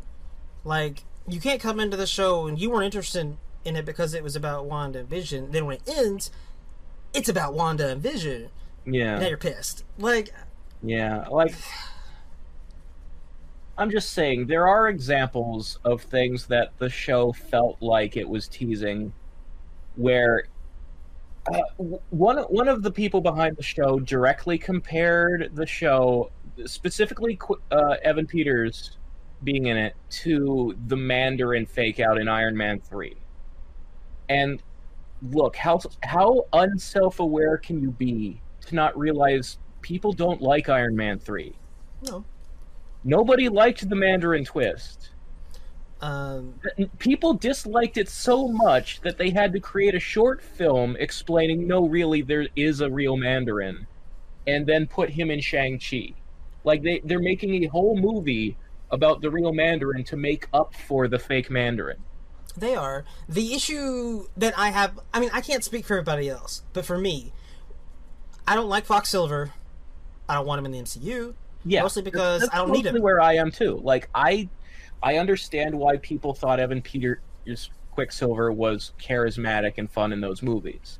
The problem I always had with those movies and how they used Quicksilver is because they made him so fast that he could stop time like Mm-hmm. that. They had to then kick him out of the movie, or he would have fucking broken the plot. Like a Superman it's problem. one scene in each movie where he he stops time and there's a song from that decade and he fucking saves everybody and then he immediately has to be like written out of the film to make up for the fact that if he stuck around he'd have solved all of the problems and there wouldn't have been any drama in the plot yeah It's a thing. that's not even how quicksilver works in the comics he's not the flash his top speed is like mach 1 Now, I mean, they can buff him if they want. These Yeah, alternate can universes. if you want. I'm just But- saying, like, it's probably more reasonable to not have him be flash fast, to not have him be a guy who Oh, can vibrate through things and stuff Yeah. like that. Um, but that's not my issue. My issue is with uh, Fox Silver is he doesn't bring anything good into the MCU that we don't already have. He just has jokes. He Most importantly, he has jokes. That's true. he- like we have a has no lot of guys. The, the MCU is not lacking for guys who will quip. no, it's not. That's not Like- a problem that we need more of. if he had any like story relationship ties that he could bring with him and that could be interesting. So here's here's the thing about Quicksilver in the comics that makes me like that character. Is that Quicksilver the thing that is unique about him compared to other superheroes is that he's not funny, he's mean. like uh, the real the 616 Pietro and look just to set this up i don't think 616 is the best version of everything. There are a lot of times where the mcu changed something where i think they did it, that better. That's an improvement. Hmm so i don't i'm not one of those guys who thinks everything needs to be like the comics. But i like comic quicksilver better than fox silver because in the comics pietro's personality and characterization are based around the fact that because he has super speed and it's low key on most of the time people seem to be moving slower to him. They take forever to say what they're going to say from his perspective. Like his senses, everything is a little bit slow, and that makes him constantly impatient and bored. So he's a dick to people because he's just everyone is on his nerves because they're going too slow for him. And Um, yeah, kind of like Aaron Taylor Johnson's Quicksilver in Age of Ultron was kind of a dick like that. He was true. he I find him more interesting than Evan Peters like good-natured, happy-go-lucky, smiling Quicksilver. Because we have plenty of good-natured, happy-go-lucky guys. You know, that's that's fucking Ant-Man. That's Scott Lang. I don't need more of him.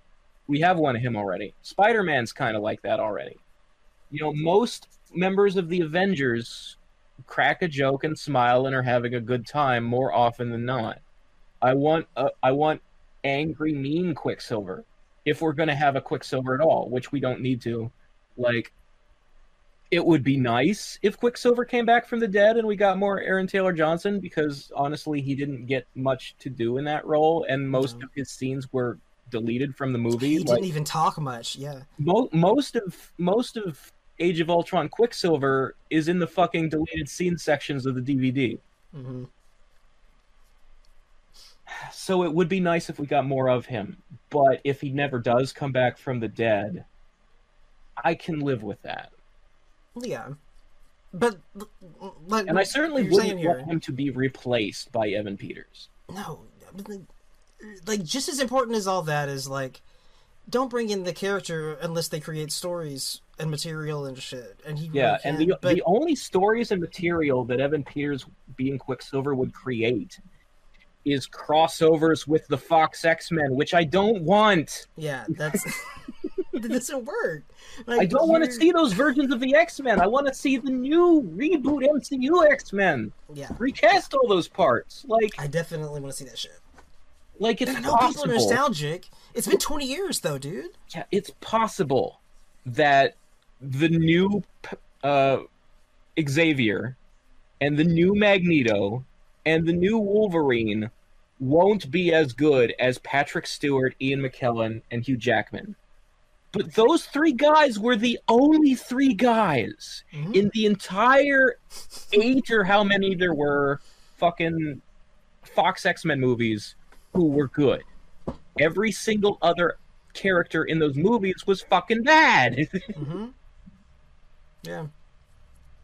That's the thing. Cyclops is a character. You know, we can do some stuff with him sometime. was Cyclops a character? Not in those movies. You know? That's what I'm saying. When when we get the MCU X Men, I want to see a new.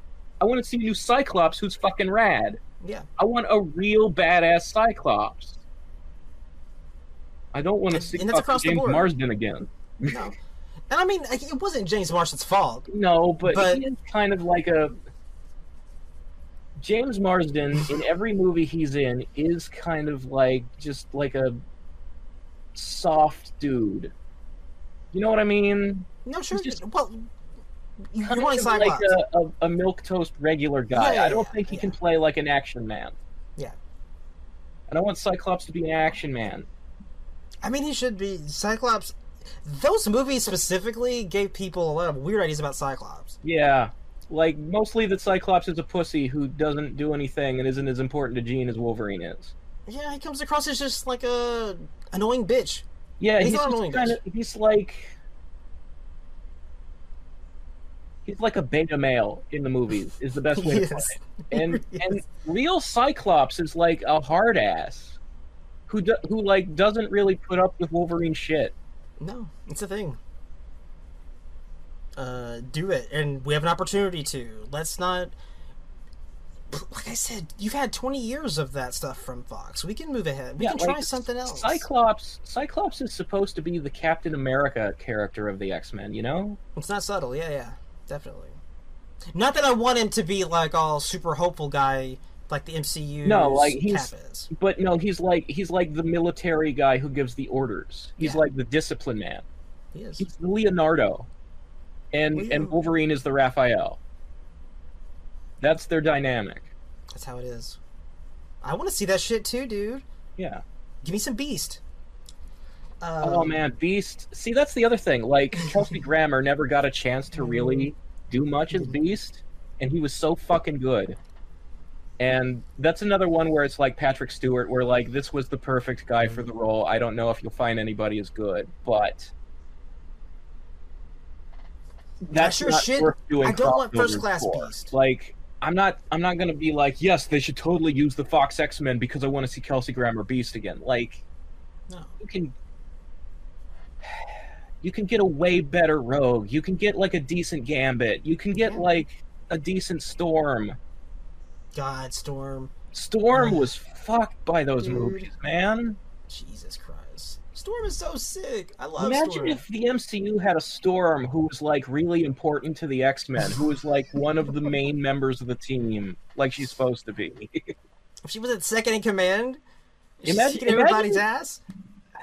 Imagine Dude. if the MCU didn't have to push like Captain Marvel so hard because they finally have some decent female characters. Because that's where all the good women in the Marvel universe are. They're X Men, they are. like Storm and Rogue, and fucking Jean. Sometimes Well, these are some of the most badass women in the Marvel universe. You don't need to artificially push them like they artificially push Carol. no. I would put Wanda on that list though. So Wanda, yeah, Wanda's pretty cool. I'm glad And that certainly the show push. did her like that's the thing before this show she was cool but she wasn't like a big deal Mhm. The show has shown us that wanda is important to the marvel universe And I mean, I that's a good it's a good thing. I'm glad they didn't just go straight into this with her character or whatever. Like they're okay with being patient and work her up to being uh, a bigger deal. Um, but no, I didn't go into this shit. As soon as I saw that fucker at the door, and he said some lines, I was like, "Oh, this isn't fucking Fox Silver. There's some other shit going." There was Yeah, never a doubt in my mind that this was not Fox Silver. that's that's why i said like in our first review where we're like floating theories i'm like i think this might just be a guy from westview mm-hmm. Yeah, to me, there, there, I don't know how you can check that dude out and listen to what he's saying and think that's Fox Peter Maximoff. I, I don't know. So I can't really relate I to these people see- that are I confused. can see how people because because they thought that Wanda Vision would have multiverse stuff in it since it's the lead into Multiverse of Madness. Like now we know that no, the multiverse stuff hasn't started yet, but Wanda will probably cause it studying the Darkhold and trying to get her kids back. I, I But people didn't know what No. the connection was going to be, so they guessed multiverse stuff. That has to be why fucking Fox Quicksilver is in the show. No, it's just a like I understand why they're disappointed that it's just a gag about sitcom casting. I can't really relate to, to those people. I just didn't. Like, I don't feel like, again, like I don't agree with them I don't because get- I don't I really don't want the Fox X Men around. But no, yeah, yeah, that, But I understand. and I just never thought it was him. I don't no. But and I'm also no no no, and I'm also not like disappointed that like fucking Wolverine didn't show up or Magneto didn't show up. Yeah, Like, no, like Come on, dude. Those That's- were a long shot.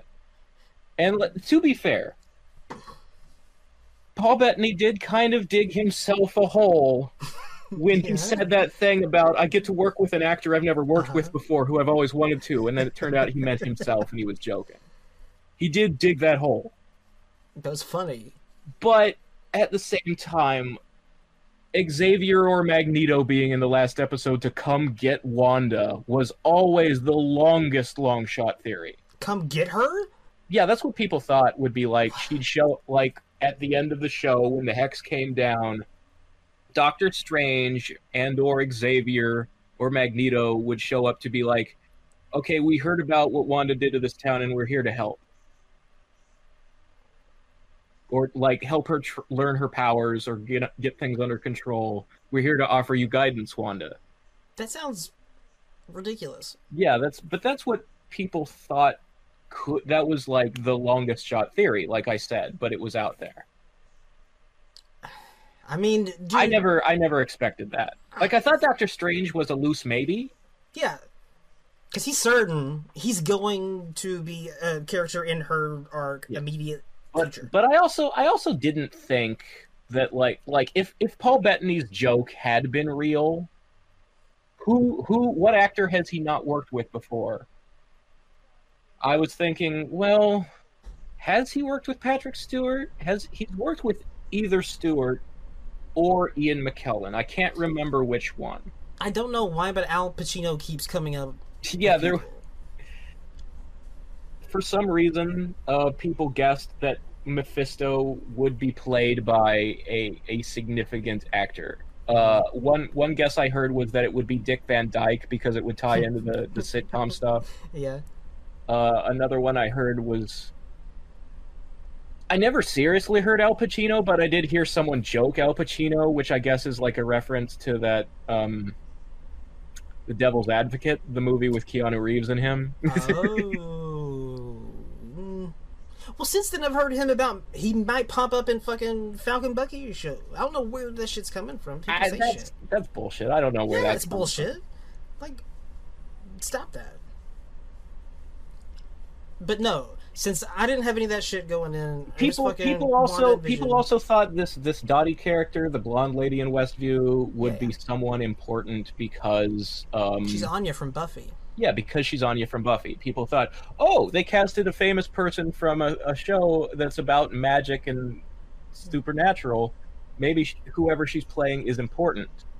And there was there was that line in episode two where they go to the like the housewives club or whatever it was, and Agnes said, "Dottie is the key to everything in oh, Westview. Oh, yeah, you got to get on her good side if you want to be popular in town." That turned out to not be anything. It's just oh, it's because she's the she's the alpha bitch housewife in town. Yeah, that's just them She's playing into the whole like people, people thought maybe she will be. maybe she will be exactly. But that's the fucking point, though. And then Before and then they started the end- grasping. There was one particular straw they grasped at where Dottie's husband is named Phil Jones, and there is a character on the Squadron Supreme, uh, who is the Squadron's ver- version of Zatanna, Uh-huh. because the Squadron is all parodies of DC characters, right. and and she's married to a guy named Phil Jones in the Squadron Supreme. So people thought, well, maybe she's that character. No, Boy, I mean, like I get Here's it. the People thing, here's the thing. Thirsty. the names Dottie and Phil Jones aren't even the real names of those Westview citizens. Those are the sitcom names Wanda gave them. That's true. it, this show is like engineered to have a little bit have a, a mystery vibe because there's a mystery. Yeah, that's the thing. there seems to have been a lot of red herrings on purpose that the writers put in there, Mhm. and then the, the showrunner is claiming, "I don't know. I those I didn't. I'm not familiar with those characters." there's there's this thing here about this show that has like a, a intentional Twilight Zone or Twin Peaks sort of yeah, it's all situation supposed to be a little bit creepy pasta. Yes, and you just like it's you're presented with possibilities and that's that's whatever. the thing about a mystery is that you have to set up a lot of fake leads so that people don't guess the the real answer and sometimes that's disappointing Sometimes it's disappointing, sometimes but like mysteries are really hard to write especially when the real answer is that there wasn't a mystery wanda did it all along it's it's even though they did say that. like let, let, let's talk about like agatha didn't actually do much No, it was not Like- her all along. All agatha did was pietro and killing the dog Mhm. that that's all she did. that's all she did Um, It was Wanda all along. and you- Yeah. Also, this is fucked up. this is fucked up. Yeah, like where she freaks out and she starts Mhm. choking them. That is some bad guy shit. Yeah, it's absolutely bad guy shit. And So, that's like, like I said, I totally get why people are upset that Wanda like just leaves town and doesn't go to jail. But also, jail can't hold her. No, what the fuck is jail And gonna do? put her in jail, something like this would happen again, but to the jail because she still can't control her powers yet.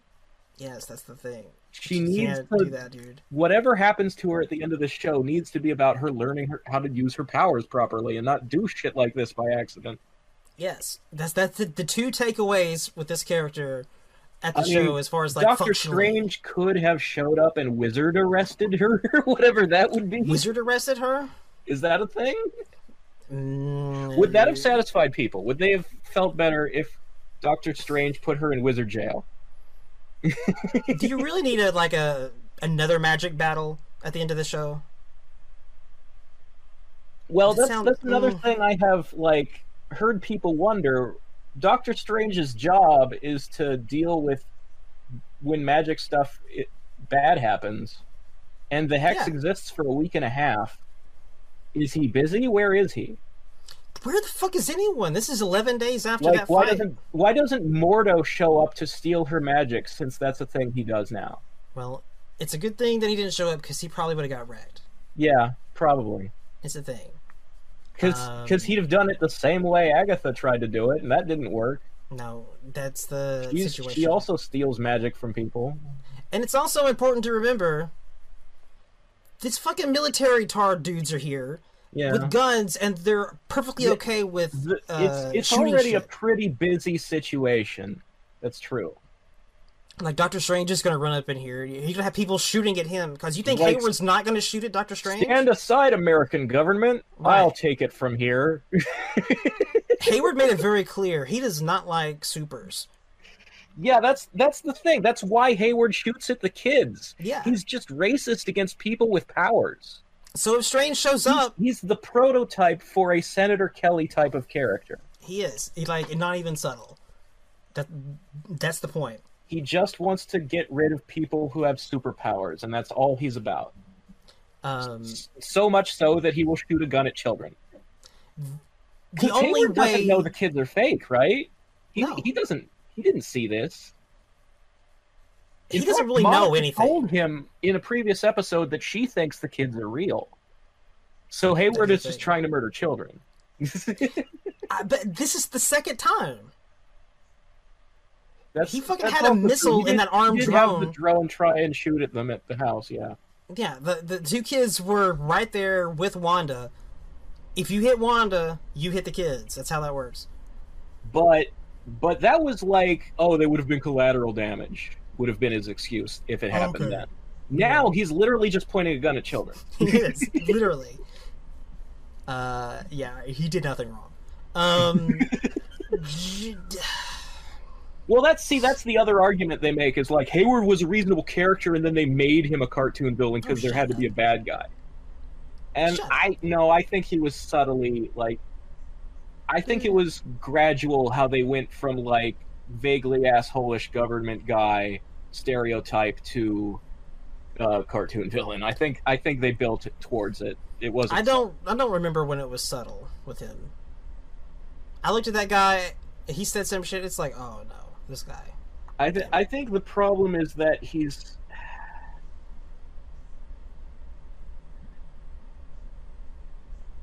I don't want to make I don't want to make a political statement, but I would say there are clearly people who agree with his kind of the kind of person that he is and the way that he deals with problems, and I would suggest that those people should maybe re-examine their uh, capacity for humanity and compassion. uh, yes, he definitely comes to the table, and with him brings the question of, uh, which is more important to you, freedom or security? Yeah, and the, And- and the thing is, like, at the end of the day, even if you think people shouldn't have mutant powers and that they're dangerous, it's also still wrong to shoot them. It is Like, murder is still bad. like, man. It's like they say in the beginning of that uh, uh, the Fox X Men movie, the first one, and they talk about like you know we license people to drive, but uh, not to live. You, if fucking you if you kill someone in a car accident, cops don't walk up to you and shoot you. yeah, that's most most people who have superpowers didn't choose to. That's the thing. That's why you can't fucking be like, "Where's your mutant power license?" Like, what are you gonna do to someone who doesn't have one? Just- Right? dude? Dude, like what? what Listen, but but it's plausible enough because of that question. Of look at this guy. He's about to do something very yeah, good. like, Just good guy. what a dick. I dude. Whenever I was watching this, me and the wife both, we was like, whoa, like just straight up, like it was surprising. It was it was a bit of a jump. Like he was just a bureaucratic asshole, and now he's a shoot children asshole. It, that one is a jump, but it is a jump that is consistent if you've been paying attention with his motivations, where he says that it's about protecting people and saving Westview, but really, it's about the fact that people with superpowers make his dick feel small. Yeah, that's what it is. If that jump actually happened, that there are people who are more powerful than him in the world. Yes. Um, which is fun, and that is a really good reason why those people that wanted Monica to be the one to take him down are wrong, because he got taken down by Darcy. Yeah, Darcy has no powers. No, That's no power. Get fucked. we're just a uh, regular person stopping a regular person from being a dick. That is the more karmic. It's like, what? You got an excuse for this? What? Yeah, She's It's super? like what? Come on, man. Uh, if there, if he did have a jump, an unearned jump in villainy or whatever, it wasn't this episode. It was No. that episode with the drone and the missile. probably Like, like from I- that I- moment you could see where it was going. yeah, at that moment, it's like, okay, he's okay with anyone in that fucking town dying as long as he gets to her. Okay, this guy. I will say, I will say, of all the like the the sword agents' responses to Wanda and Westview at the end of this episode, the one that does bother me a little bit is that Monica doesn't really have a reason to be so forgiving of Wanda, other than like, if I had your powers, I'd try to bring my mom back. Like, but she's also she's also like when Wanda leaves town, she's like, the people of Westview will never know what you sacrificed for them, and it's like, dude, dude, Mm, that's a thing. what she did to them far far outweighs giving up three people who weren't. I've always real. thought that um, Monica was a little too was a little surprisingly understanding. Yeah, she's she's and too on Wanda's side. They she's the one who I I wish was more nuanced and dimensional, not Hayward, Monica. like right from the beginning, she was like that. I wish she was a little more neutral to Wanda, not completely on her side. That's uh, yeah. Because you could do that and still make Wanda not an a- you could do that and still make Monica not an asshole. I agree. Um, yeah. As far as Scarlet Witch goes, and whether or not she's a villain and how to deal with that going forward, the only way to really solve that problem is if, like Monica said, if she's the solution herself. And I think that's Yeah, what that's she realized like, at the the end of the show. the whole show, Hayward has been like trying to answer with force. And my problem with his approach hasn't been like his motives. It's been look, you don't know that killing Wanda will even stop the hex. It could make it Sure, permanent. You don't know anything about what's happening here. You don't understand how her powers work. So going brute force with fucking guns like an army guy is the stupidest way to solve the problem. It is, yeah. It's just even fucking ignorant.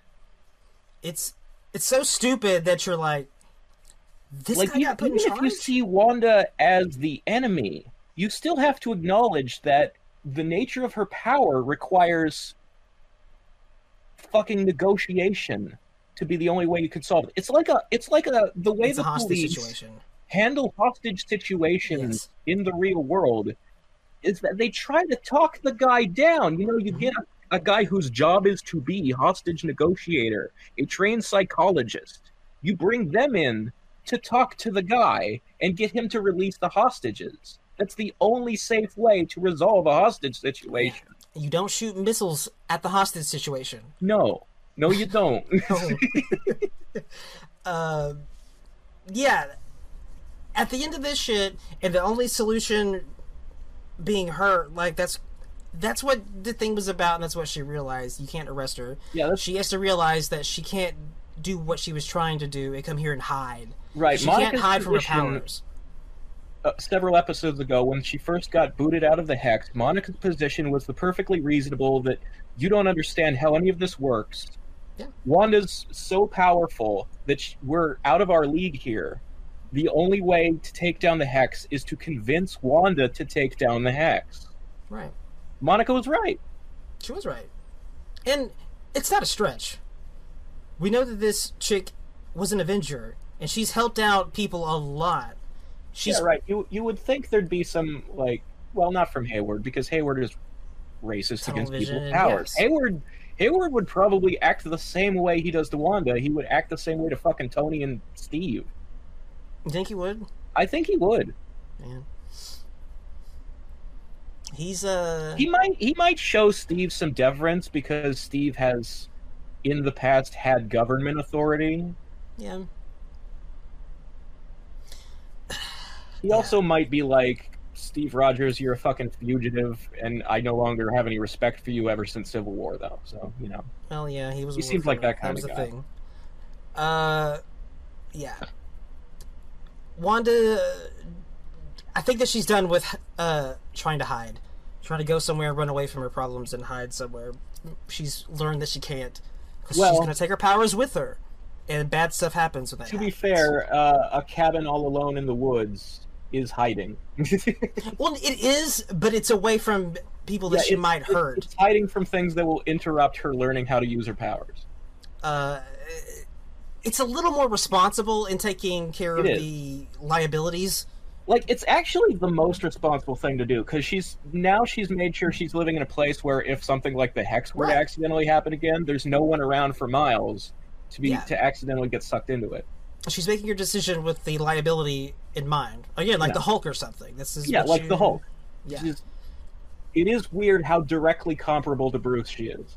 and and you can't arrest the Hulk. You cannot arrest the Hulk. That's true. Uh, this is See, the only way to deal that's why. Thunderbolt Ross keeps fucking failing It's, uh, it- it because he tries to come work. at it with fucking Hayward solutions.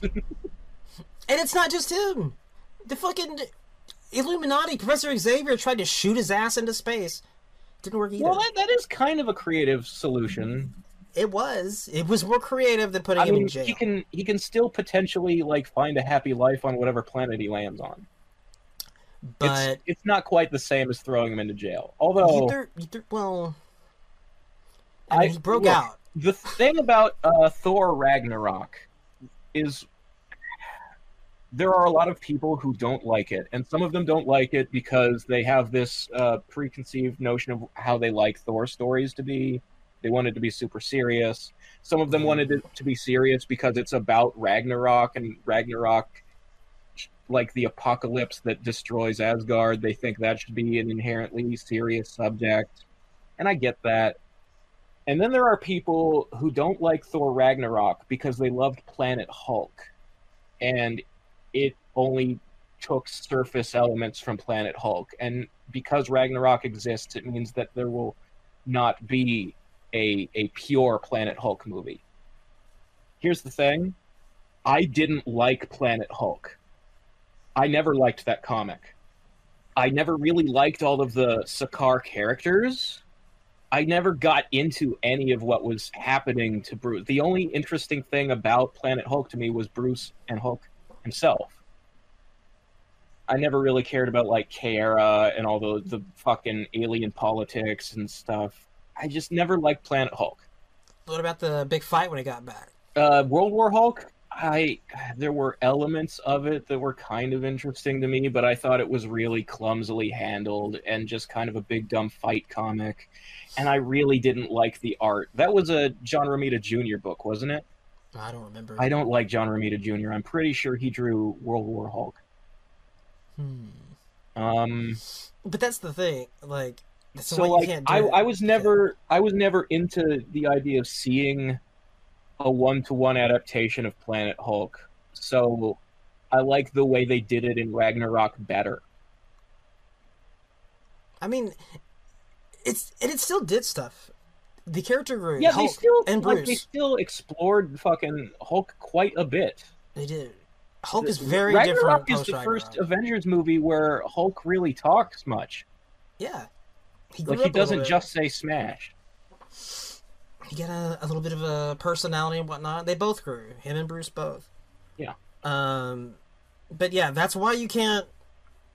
This the solution can't come from outside of characters like her and Hulk, like because even if you blast Hulk into space, he's gonna I break out and do World War Hulk. As far as like the uh I like Thor to be serious and I want Ragnarok Oh. to be serious. Like I think Dude. Ragnarok has more uh serious moments and emotional sincerity in it than most people remember.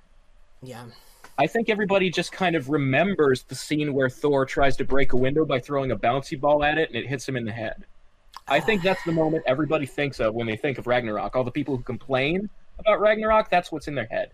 I no, I agree with you. But there are there are lots of scenes in that movie that are actually like like the moment where he's uh, sitting on the floor in the gladiator Mhm. slave pit area and the Loki hologram is talking to him about Odin being dead. That's a good sad pathosy moment. That's a genuinely raw emotional moment that's not fucking comedy relief. There are scenes like that in the movie, and people just kind of pretend they don't exist so they can be mad on the internet. But I, no, it's it's I really like Thor Ragnarok. That's I, I love Thor Ragnarok.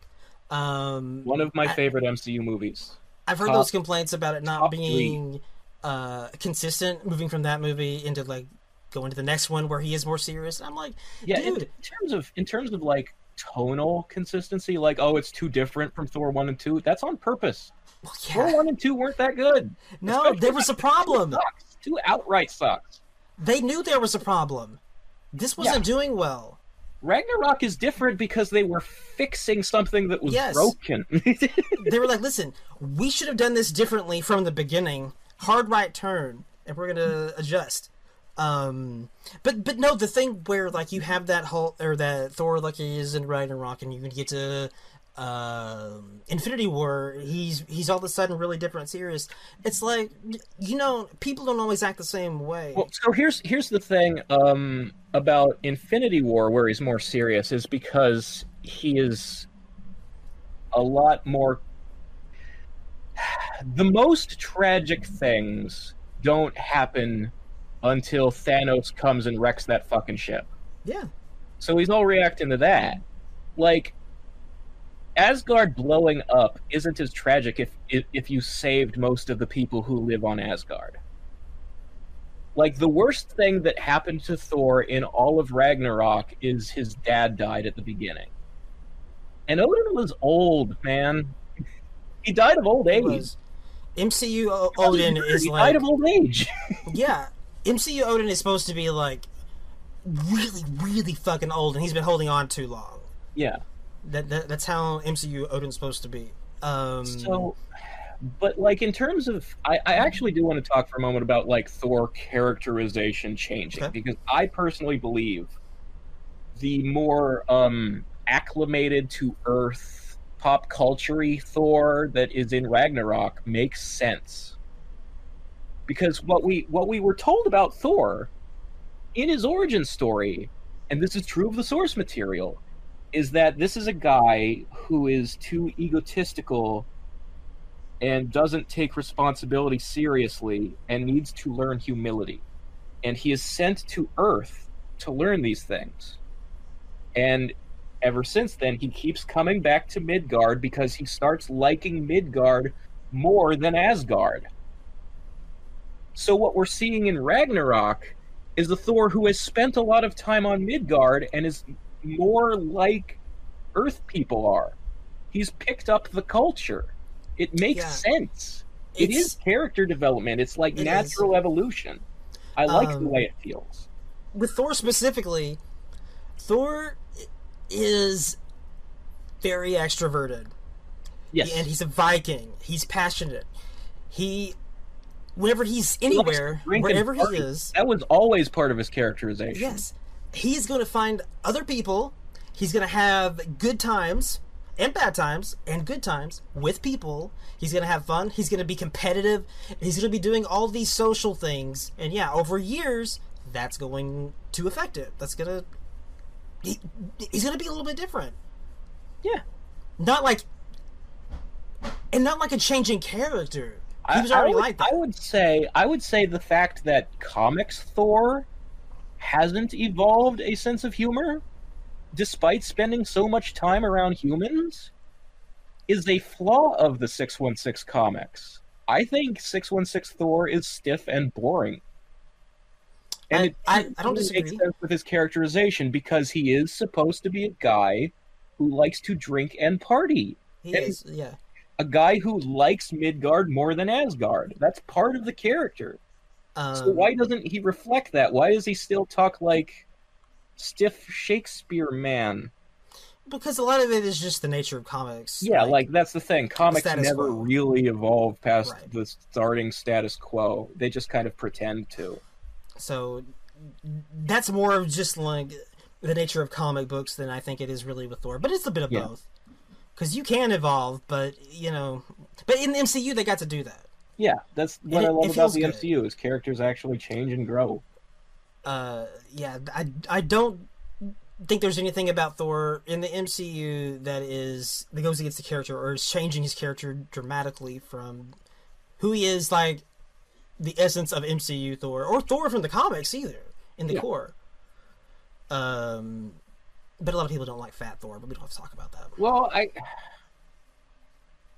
I think Fat Thor was used for one too many like the the Lebowski jokes, the the depression in the middle of the movie when they're at Avengers headquarters and they're in the like the the meeting room talking about how they're going to get all the stones and he's like falling asleep at the thing and some of the jokes were a little too much, but the idea of Thor being so depressed that he's like given up and like out of shape, hmm I I think the concept of that really served the movie well. Like it fit the characterization and made perfect sense. And I really liked the way he looked at the end when uh you know he has the outfit on and he's got like his beard braided like a Viking. Mhm, I think yeah. it looks really good in the final battle.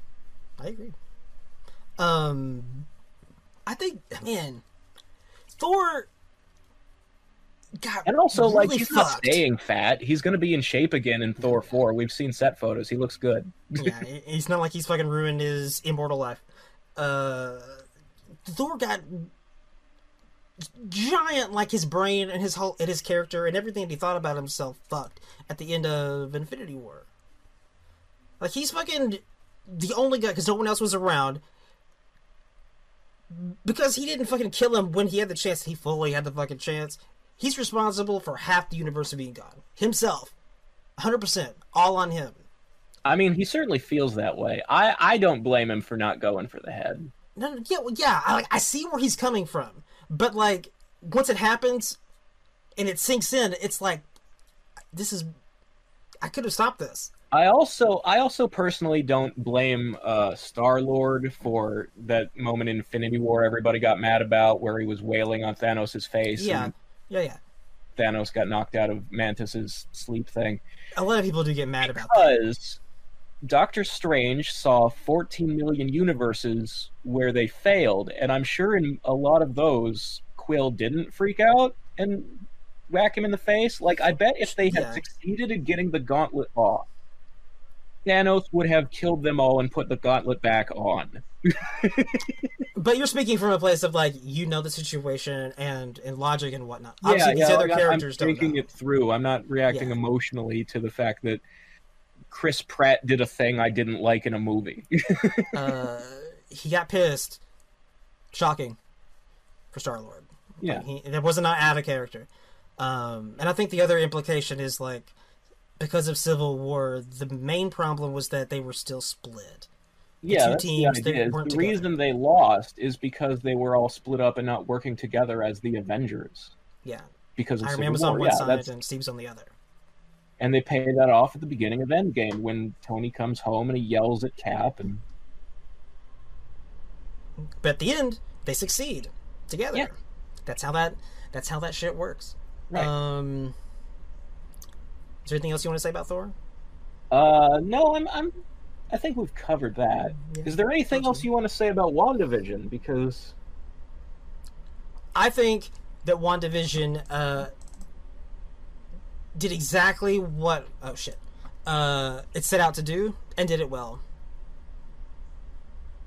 I I think that what it you know what it did on purpose, what it set out for, the developing Wanda and and Vision, and introducing the kids and setting up Monica. Probably that's going to go into Secret Invasion and Captain Marvel two, setting up the Darkhold, all the things that it deliberately set out for, it pulled off. I don't think it was I- ever. I do this- think this- the the little mysteries and the swerves and the things that went nowhere were a bit of a misstep. Not as severe a misstep as Iron Man 3. well, no, Because Iron Man 3 once you get past the big the Mandarin is an actor swerve, there's no movie left underneath to make up for it. Like they set up the Mandarin as a cool bad guy, and they revealed he's a fake. But the real bad guy, Guy Pearce, is not interesting enough to carry the movie now that the Mandarin is out. And there are a lot It's- of other things about Iron Man 3's plot and the, Sure. the way they handled it that just I I don't like the movie, swerve or no swerve. If This the is Mandarin is so fucking important. that had some swerves that didn't go right.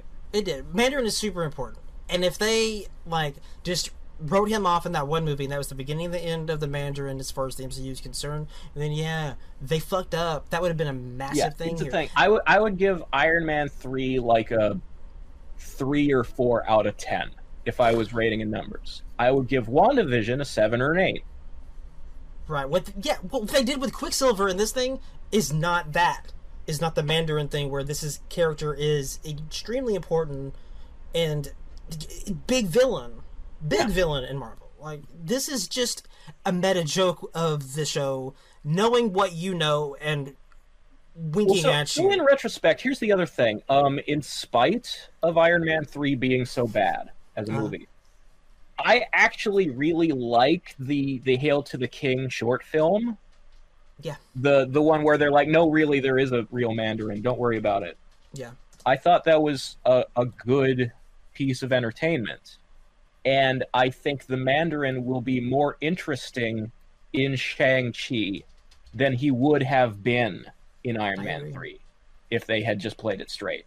It's Sam Rockwell's So at the end of the day, I think it's all going to work out. But it is a shame that Iron Man doesn't have three good movies, that he only has like one and a half. I would agree.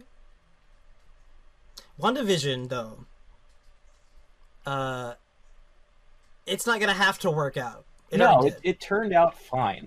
yeah, the all of the things all of the teases that went nowhere would have been like fun bonuses the the meat those would have been dessert the meat was good yeah. The, the show is a good steak and it's just a shame that you didn't get ice cream after Everything that I heard and read about this show beforehand, I I feel like I got. I don't think I never got the vibe that they advertised it as being this big mashup crossover, i think uh, I think- universal entry point into the MCU. I think what really hurt the show the most is that it's the first MCU thing after a year and a half of nothing. Yeah, no, that's It- true. I think if if COVID hadn't happened, and we already had Black Widow by now, and we already had Falcon and Winter Soldier first, like it was supposed to be, yeah, it was supposed to be first. that would have softened the blow a lot. People put all their expectations on this because it's the first thing in a long time. I think That much, I can understand. but now we're over that hump and we're going to get like regular content.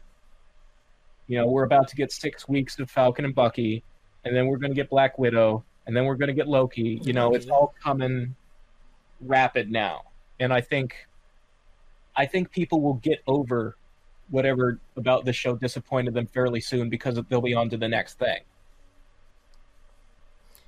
this it's also a thing. This show is so fucking weird for superhero uh live action Yeah, see, that's the other like of all the all of all the the Disney Plus show pitches, this one had the strangest concept. easily. Easily. This of almost was- any superhero sure media that you can see, sell people on, because like you know what you're getting with oh Falcon and Bucky, it's going to be all action, political, thrillery stuff Yeah. like Cap Two was. It's going to be cool. That's what the stuff I like. With Loki, you're going to be like, I like Tom Hiddleston, and yeah, there's some weird sci-fi things going on here, but it's all with Tom Hiddleston. This I mean we talked about it before. There's barely any action in this whole show at all. Yeah, no, this this whole thing is like watch Elizabeth Olsen and Paul Bettany reenact 50s and 60s sitcoms. It's like how many people really wanted to watch that? So like the weird uh, teases were kind of the selling point because it's like, oh, this is kind of creepy and there's a mystery to it. That's what people got into, Mhm. and that's why when the mystery wasn't really anything mysterious in the end, I see why there's disappointment. I, have I've said it. I don't know if I said it on the last one that didn't make it or before, but like, yeah, there was very little action, very little Yeah. fighting in this show, and But- because of that, my wife loved it. She loved it more. That's she likes true. other There is MCU there is a whole other audience than the Mhm. usual superhero fans. And, and, and and she knows. Usually during like high fucking action scenes, fighting scenes, you know, the wife she'll she'll glaze over a little bit. She'll like whatever, mm, okay. And then it comes back to talky stuff, and she gets back into it. But Yeah. she really liked this because it was that kind of stuff all the way through, which is cool. It's cool to see some like Disney being willing to like put the money in to invest in something that you don't really see Yeah, with superheroes. It was it was an experiment, and I think I think the numbers will show that it was successful. In in spite of like how people are reviewing it after it's over, they were uh, there for every episode. I'm sure it, I'm sure it did Disney Plus a lot of money. I mean, they broke the website a couple times. and um and it's also like this the mcu has always tried to make each thing a little different genre wise um like like cap 2 was a political thriller and they they claim the ant-man movies are based on heist movies like oceans 11 i think that's Yeah. a bit of an exaggeration and they still feel pretty generic superhero-y but at least they try um, but yeah, they try to have different movies, different characters, have a slightly different genre and feel to them while still being under the the Marvel umbrella. And um, this was just another one of those let's try a different genre type of things. Very different genre, and it succeeded at actually Also, being like- a different genre. When uh, when Scott Derrickson was still going to direct Doctor Strange 2, they were selling it as though it was going to be the MCU's first horror movie. They were, yeah. I'm sure it's going to be very, very watered down at, for horror because these are kind of they want kids to be able to watch these movies. Yeah. But I mean, now that it's Sam Raimi, I'm sure you're going to get sequences that feel pretty, you know, classic. The camera runs at the the character, Yeah. or you know, stuff like how he handled Doc Ock on the operating table in Spider-Man Two. Mm. like it's bloodless and it's like not really scary but it has that horror movie feel and people really like that scene Yeah, if they didn't want that, they wouldn't have brought Raimi in. yeah i'm sam raimi knows what he's doing he's Yeah. horror is his thing Um, i mean he's good at like horror con- like e- evil dead gradually evolved from a horror franchise into like a three stooges thing Yeah. so like Bruce Campbell is a thing. He's great. yeah I hope he's in that movie. That'd be tight. oh bruce campbell's gonna be in there somewhere he has I to hope be he is. I wonder. I wonder where Sam will put the uh, the pea green Oldsmobile. When does that movie come out? uh, Doctor Strange two Yeah, is that next year? It's probably 2022. Let me let me look. I mean, this year's got a lot of shit. They don't need another movie, I guess. As long as they do put out Black Widow. The uh, the current the currently expected release date is March 2022. So like literally one year from now. Okay. Well, I mean, it's easier to wait because we got shit this year. Yeah, there's a lot of shit. There's so much this year. Um, It's like it it doesn't fucking stop. do you want to take a stab at these questions again? Yes, the questions. We asked questions and we answered them, but we sucked at recording the answers. So I sucked at it. It's my fault. It is, it is your me. fault. It is your fault. It is. It's hundred percent my fault. I didn't do anything wrong. I was just here for it. And it, it's funny because like even like it worked out that way karmically because you Oh. sound good. Oh, With no, my. Man wanted me to make a joke about the Foreigner song "Double Vision" when the two visions are fighting, and we've we've played through the episode like three times now, and I didn't. Mm, But I don't need no instructions to know how to rock. All right, I will decide when the Foreigner jokes happen. come on, man. Let me tell you something, man. I'm as cold as ice. I'm willing to sacrifice our love. Listen, Wanda wanted his fucking flag. and then she paid the price. You know. It's hard enough not to get this shit flagged. Come on, no, wait a second. come A, on. a real human being singing a cover live doesn't get you flagged, does it? that would be stupid. It would be stupid, You but what's not copyright stupid? someone else's voice. You think that YouTube can't do anything if it might be stupid?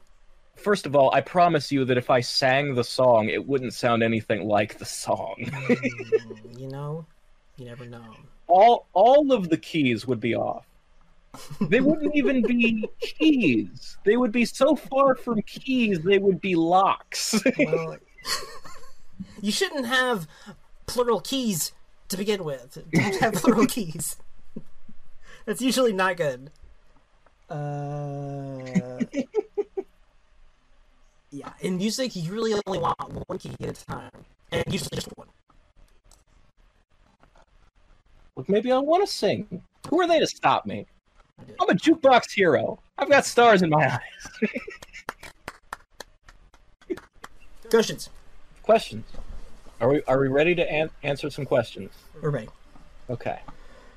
Where are the questions? There's a lot of chatter in the questions thread. Yeah, we, we don't have a curator. Okay. Okay. Here's here's a question. Okay. Merck wants to know Do you think Wanda's actions in Westview will have further reaching consequences with the normal human populace going forward? What do you think? I think I think that was what he's asking is did we expect that the hex would say give people mutant powers? Did would Wanda accidentally activate the X gene? Oh, Would this show end in like a reverse House of M where she says yes more mutants? Obviously it didn't. Um, when she took the hex down, she didn't expand it, she contracted it. So uh and I would say I would say there's there there are people who had theorized that the hex would give people powers in Westview because it gave Monica powers. Now, I believe Monica only got powers because she walked forcefully through the wall of the hex three separate times, and Mhm. it gradually change her more and more each time, which is what we saw from like the X-rays when she was booted out of it, and Darcy warned her about. Like Monica knew that if she walked back in there, it might give her powers or do something to her hmm the regular citizens of Westview never walked through the wall, or if if they did, they only did it once when she contracted the walls at the end of this episode. I don't think any of them will get powers. I do not think uh, Wanda is being attached to the X gene or to mutants in any way by the events of this show, which obviously some people are disappointed by. But I am personally glad for because I strongly believe that when they introduce mutants, I want them to be something that has existed in secret all along, not something that suddenly happens out of nowhere because of Wanda or because of the blip or some magical thing that activates the X gene. I want them to That's have bullshit. always been there, but in small enough numbers that Xavier has been keeping them a secret using Cerebro. Because the reason the reason that I want mutants to already exist and not be something that magically happens is because Apocalypse, Mr. Sinister, Wolverine, Magneto, there are too many mutants who have been around for like decades or hundreds or thousands of years and that being that old is a a core part of who they are. Like wolverine isn't wolverine if he hasn't been fighting wars since the 1800s Mhm. and he would need to have always had the x gene and his healing factor to be that old. Indeed. Yeah, and that it's really that simple. Yeah, some Too of the many coolest things about the don't work if they get their X gene now. no, it's bullshit. It's really bullshit. No, no, no. Like so many mutant characters, like a, the big reason why they work is because they are attached to history, our history, and there's some things that happen because of mutants did stuff, and vice Yeah. versa. So you you have to have that. And like, I just want every question where people are like, "Well, where have they been? Why haven't we seen them yet? Why did they not show up to help defend New York in Avengers or to defeat Thanos in Endgame?" I want the answer to all those questions to simply be, "Look." If people knew mutants existed, it would be too fucking dangerous. So Xavier says, "Stay at the school," and I'm erasing any memory of you and your powers from people's minds. The end. yes, He's, he's fucking protecting his people, keeping them a secret. That's all it needs to be. Yeah, that and like there doesn't need to be a billion mutants. Like yeah, it's No, a small no, there number. were way too many mutants in the Fox X Men mu- movies. Yeah. Like, there only needs to be like a couple dozen, a couple hundred max to to make it like this slowly emerging minority. I don't need to see scene like I didn't like it in the first Fox movie where Xavier puts on Cerebro and you see all the the dots on the globe that are mutants, and there's like a fucking billion of them. Mhm. That's way too many. That that raises too many questions. Uh, emphasis on the minority. It's the thing. Use it. So What's funny is that question you just uh, answered. yeah, I remember us doing it last time, and I also thought it meant something different than you did. did it again. what what do you think the question is asking? Uh, he asked, "Do you think Wanda's actions in West are going to have further-reaching consequences with the normal human populace going forward?"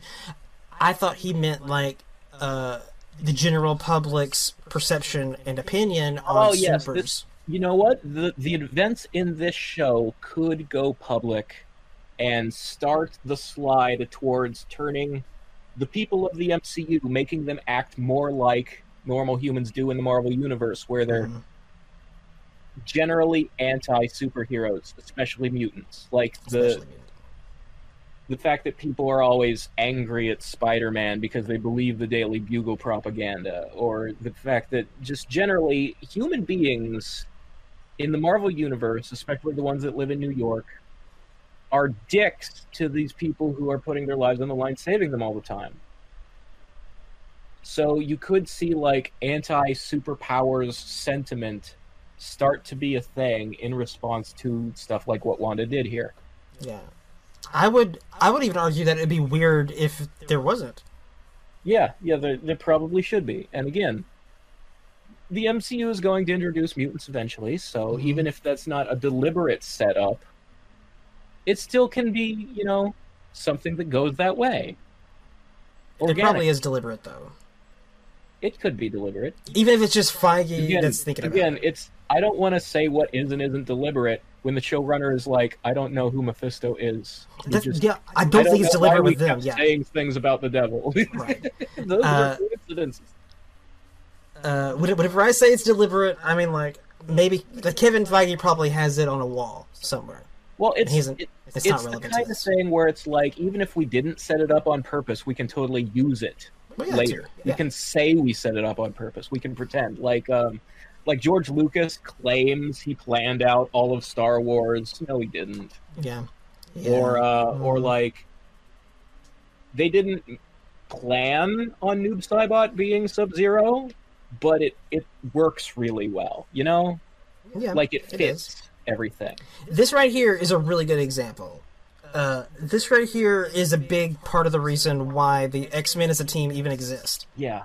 Um, Uh, like, the X Men are all about being like PR people for fucking Kitty mutants. Foreman over here just like begged to die. Yeah, dude. Eric's mom. It's it's it's a big deal, and most of what the X Men do is they go out looking like heroes and trying to tell people, listen, we're not killers and monsters and we're going to hurt you. No, we're you know we're here You to know, help. But we're here. We're like you. I have to say, in the comics, the X Men often come off the way Wanda does at the end of this episode. They Oh yeah, they do. I personally agree with anti mutant sentiment, not because it's a race thing, but because all of the X Men characters have been written to be real big dicks lately. Lately, And by lately, I mean over the past like 20 years. yeah.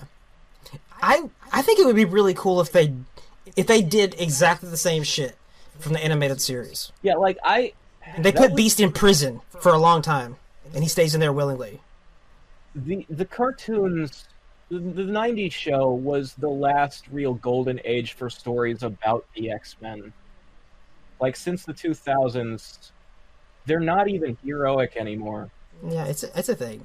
they all kind of agree with magneto and just want to live on an island now Yeah, it's a thing. They're just they're. I mean, we talked about it last time. I think they're more like refugees now than like Yeah. trying to integrate. like I, I miss i miss when they would actually go out and save people from the bad mutants instead of being like all mutants are an endangered species and we stick together and like we will forgive magneto because he's one of us I agree. I, And- I would yeah. prefer i would prefer a more classic hero and villain take on it I would. uh I would think it'd be. I, I would think it'd be really cool if they just did do that thing, and Beast does something, and he willingly uh, gets arrested and stands trial. Well, you know the thing the thing that's interesting about Beast to me is that back in the day, he was sort of one of the better ambassador characters. Like he was an X-Man who joined the Avengers for a while. Yeah. Long Because, time ago. Like most most mutants stay in the mutant bubble, and he was Mhm. like, "No, I'm gonna I'm gonna join this like team that's full of non mutants and show Yeah. people that we can all get along." Beast has done that a lot. So He's I helped out people, like, anyone that needs help, really. I would really like, like, like I've talked about before, that when they do introduce mutants to the MCU, I, the way I want them to do it is to do Weapon X first and Hulk versus Wolverine first. Yeah. The other things I want them to do are like Mystique and Rogue in Captain Marvel as villains, And and killing Carol. well, not ca- like put her in a coma. Let Rogue get the flying and strength powers. Yeah. I want them to be introduced that way before they're in an in an X Men movie, and I want I want Beast on the Avengers, and I fucking I would like to see like Sabretooth fight Iron Fist. Not Netflix Iron Fist, recast that guy. But Well, you know what yeah. We got a lot of things to do before we can do that. I want to see the mutants who are part of other characters' franchises and that interaction I agree. more than I want to Um, see the X Men as a team. there is a, a couple of things.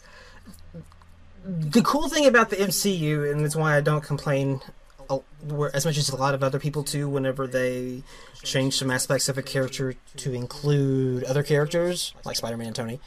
Um, the, the thing I like about the MCU is that the characters do interact and change, and they live in this place together, S- and it's usually so it's done so well, and you don't get that anywhere else. And you for damn sure didn't get it for decades of superheroes behind us.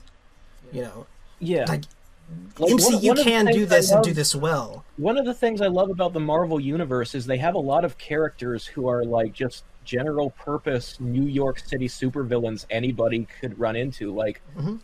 the Wrecking Crew and Absorbing Man fight the Hulk and they fight Thor. And Yeah. sometimes Juggernaut fights Spider Man. Sometimes Juggernaut Fucking- fights Thor. Like Ant Man and the Wasp don't really have a rogues gallery, but if the Wasp did have an arch nemesis to herself, it would be this guy Whirlwind, who's just kind of like a bank robber type of guy who has mut- the mutant power to spin and make wind.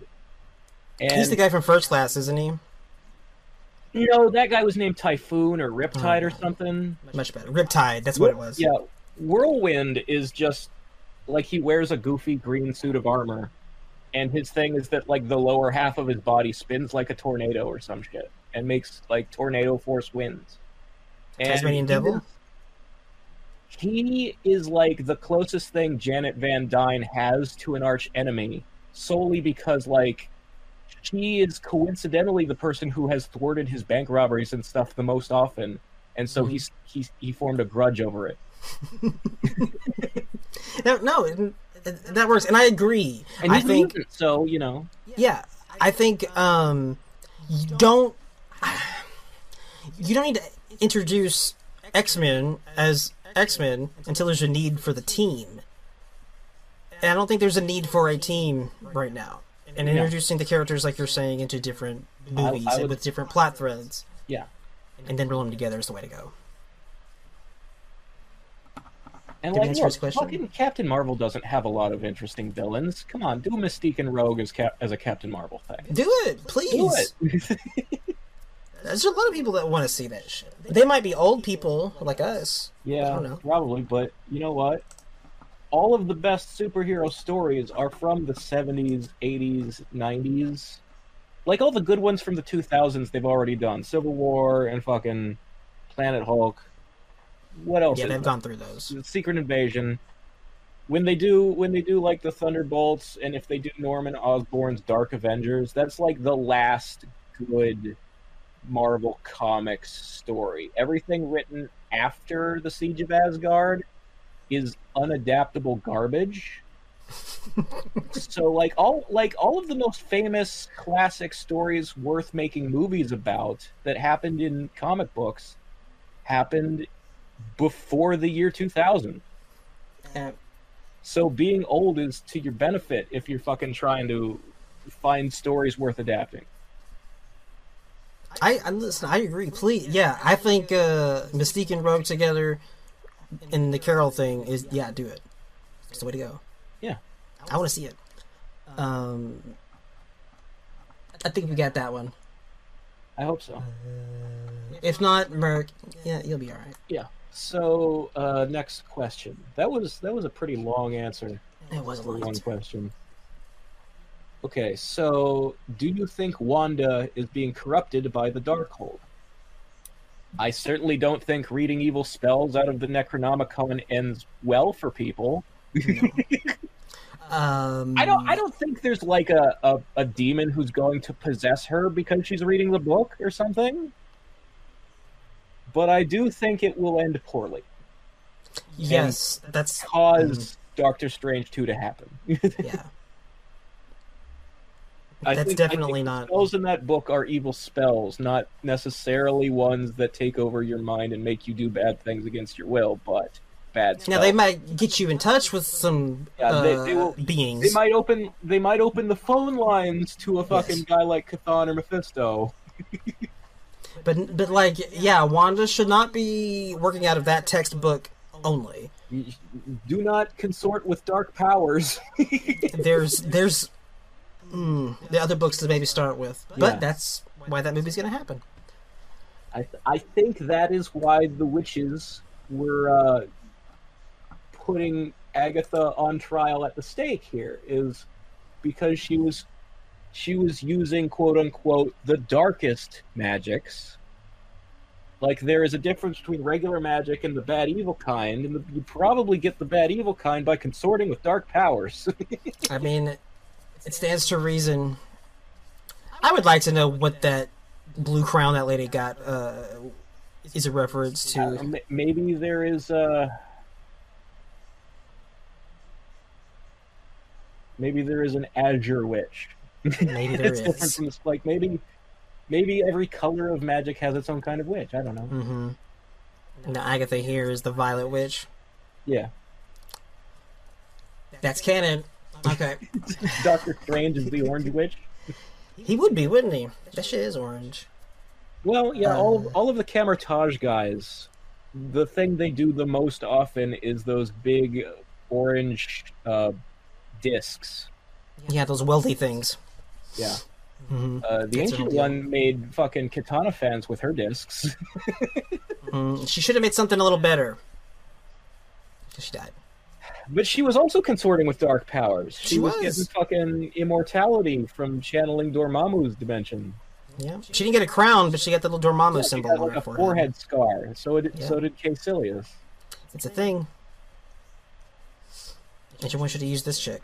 That is, whatever whatever dimension you're channeling from, there are forehead things to go with it. Uh, and the only one that we know of so far, symbol carved on your face. it's a thing. We haven't met any good ones yet. It's thematic.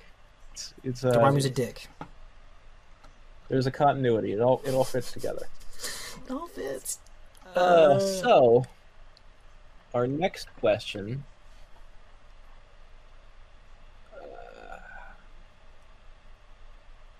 Since Agatha was kept alive, do you think she would teach Wanda proper witchcraft? no, I don't think she'd do it willingly. no. She would not teach Wanda witchcraft for the benefit of Wanda. When Wanda left her in Agnes form, she did say that I'll I'll, I'll see you again or Mhm. something like that. Yeah. And She all through this stuff, she might come visit in the future. uh, Agnes is talking about you don't know what you've done. You don't know what you've unleashed. So there might be a time where they have to do something together to work against whatever she was referring to, but that's not. It's not for the benefit of Wanda. Mhm. The benefit of them both or none. Ag- Agnes might be necessary to clean up a mess in the future. Let's Mhm. Let's say there's probably a reason that they didn't kill her off. That they they left her as a resource they could use again if they wanted to. yes. But I don't think I think Wanda is going to like learn a lot of quote unquote proper witchcraft just from reading the Darkhold. It'll just happen to be that those are spells that um maybe a person shouldn't know. Yeah. and that Doctor Strange will have to fix that. and Maybe he'll teach her some stuff. I don't know. Well, yeah, like fucking Wanda's not gonna come back here to take like piano lessons from Agnes. It's not gonna be one of those situations. No, they're not. They're not friends. No, they're not That's the important thing. They're not friends. They're the other thing. uh, Uh, where was that? let's see. Do you think Vision will appear in Multiverse of Madness? Kind of already answered that. I, I probably not. No, I wouldn't ex- expect to. If he would, it would be like when Peter Parker saw like zombie Iron Man in Far From Home. Maybe something like that. If, like I'm saying, if, like, it's just like a, it's in her I don't, head. I don't think we will see White Vision appear in, physically. No, yeah, yeah. No. It'd just be like an in Wanda's head type thing, if it happens. Um, Um. Okay. So there was a question from Snake Eyes. Okay. For the record, the last two questions I read were from five hundred dollars sunglasses. The one from Snake Eyes is at the end of the second post-credit scene. There's a brief flash of red across the screen as Alt Wanda is reading through the Darkhold. It almost looks like a face with two bright white eyes. Is that Mephisto or just some CG fuckery? Now, when I when we read this question during the the first recording, the one that got fucked up, Mhm. we went we went to that scene and we freeze framed. And what happens is the the very last shot when it cuts to the credits, I'll do it again. there is a flash of a bright red light that kind of wipes across the screen. It is just a light. It is not Mephisto's face or something. Okay, we're gonna we're gonna slow down and have a look at it here again. Close up on Wanda. She hears Billy and Tommy calling for help. I like her crown. Crown is nice. We're going frame by frame. It's going to take a moment. Let's keep in. You have to be thorough. Ah, It's just a light.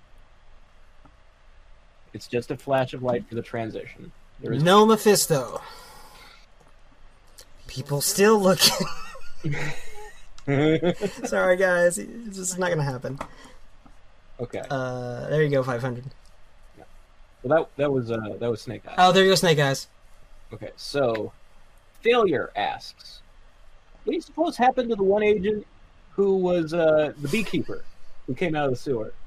what do you think happened to that guy? Dude, that guy got um, assimilated incorporated, and he became a beekeeper. Yeah, I, I don't think I don't think Wanda would have erased him from the universe, and I think uh, Sword would have noticed, and they would have shown it if she had thrown him out of the hex, like she did Monica.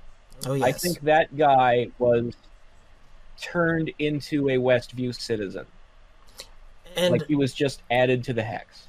yeah, if she was gonna just like get rid of a human just because he was like a nuisance at the moment, not threat, but just like a nuisance, they would have showed us. They would have put that on camera. Killing or erasing a guy is way more sinister It is. than like that's not something you just gloss over. I still like that shot. Yeah. I love Uh. I love the Wizard of Oz bit where she leaves her shoes behind. It's really subtle.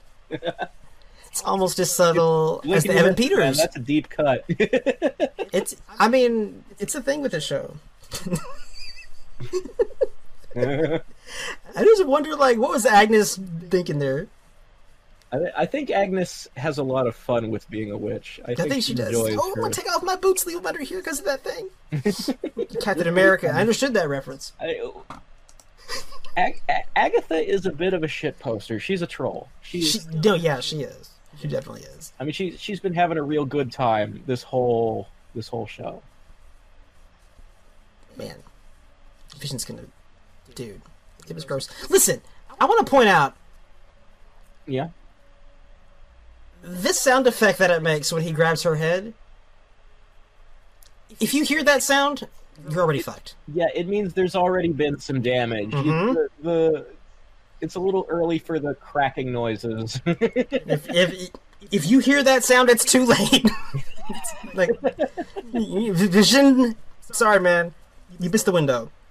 so, sometimes sometimes foley artists go a little far in a couple It's a little. far. I mean, yeah, it sounded gross, and you're like, ah, but um, you know, no. She would have like 12, 20 fractures. Her jaw would be broken anyway. Uh, we answered that. Did we? We did. We did. Okay. So, uh, yeah, again, uh, Great Kung Lao asks if Wanda stopped the hex, wouldn't that make Agatha turn back into herself? I think I think she cast the Agnes as a second hex, like a smaller one-person hex. The Yeah. two separate spells. Taking down one won't discontinue the other. It's similar to the Akuma necklace she put on Evan Peters. Yeah, because because Wanda actually knows how to use her powers by that Mhm. point in the show. She's she has And- control over what she's doing and can choose to not be stupid. And to be fair, like she's been able to do that since we first saw her in Ultron. Get in one person's head and fuck with them.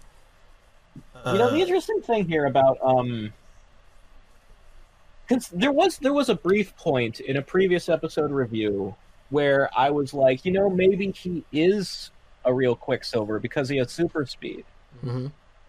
But I guess, I guess if Wanda can make a kid with super speed, then and a witch can give person a person super speed. Yeah. So the, the the other thing though is that if if Monica knew how to use her powers, she could probably have super speed too, because if you can turn into light, you can move at the speed of light. Whoa. That's just a thought I had while I was watching uh, Monica and Pietro on screen there. I'm Well, sorry, Monica. Yeah, yeah. Yeah, that's not Pietro. Uh, you're right. Theoretically, that's a thing that could happen. Yeah. So, okay.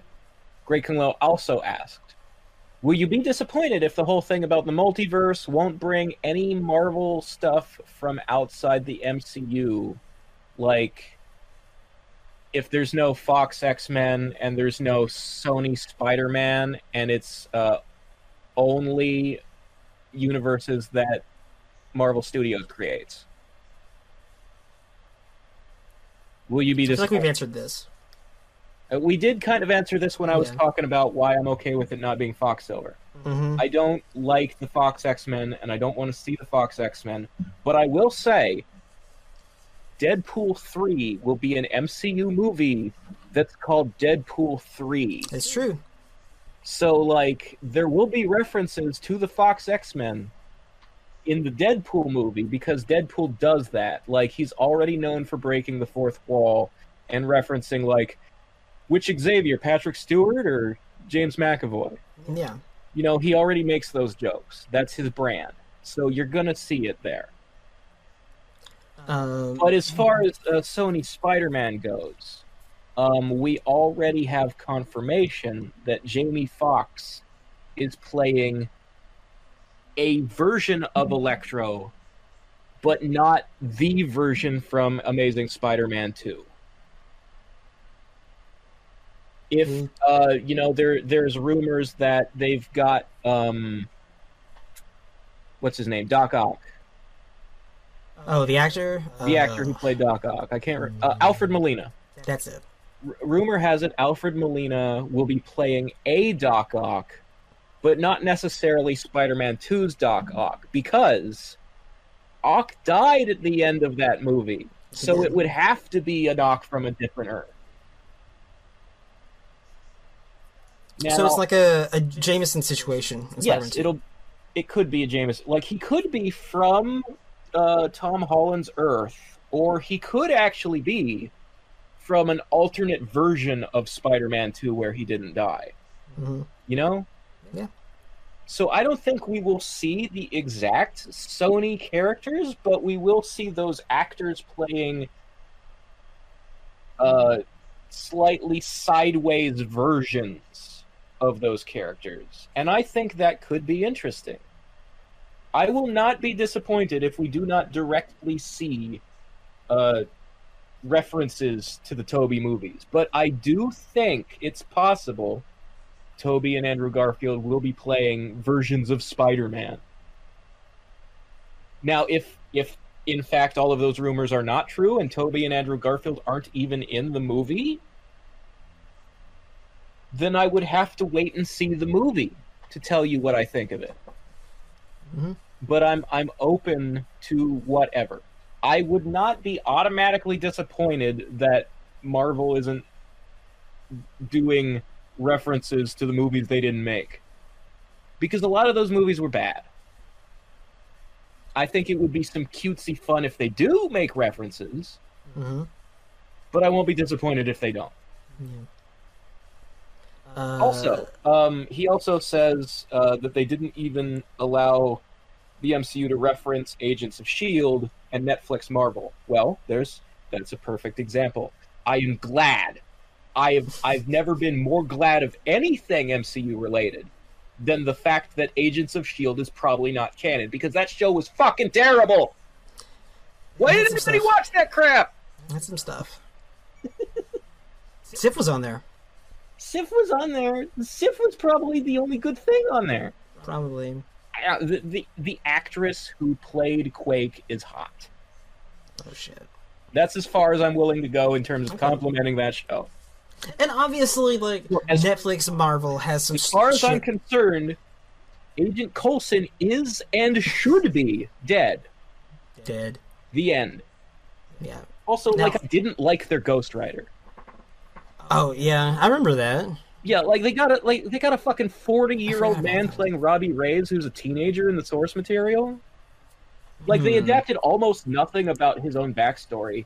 They basically made him just Mexican Johnny Blaze. Ideal. It was I think they handled that adaptation really fucking poorly. I don't like anything about fucking Agents of Shield. And bad things should not be part of a canon. If you can help it, a canon should be only the good things. And they can help it. And right now, they have the power to help it. this is the this is the time to help it, and they can. I will say, Uh, like, look, Daredevil, Netflix Daredevil, and Punisher, pretty good. pretty good. D'Onofrio.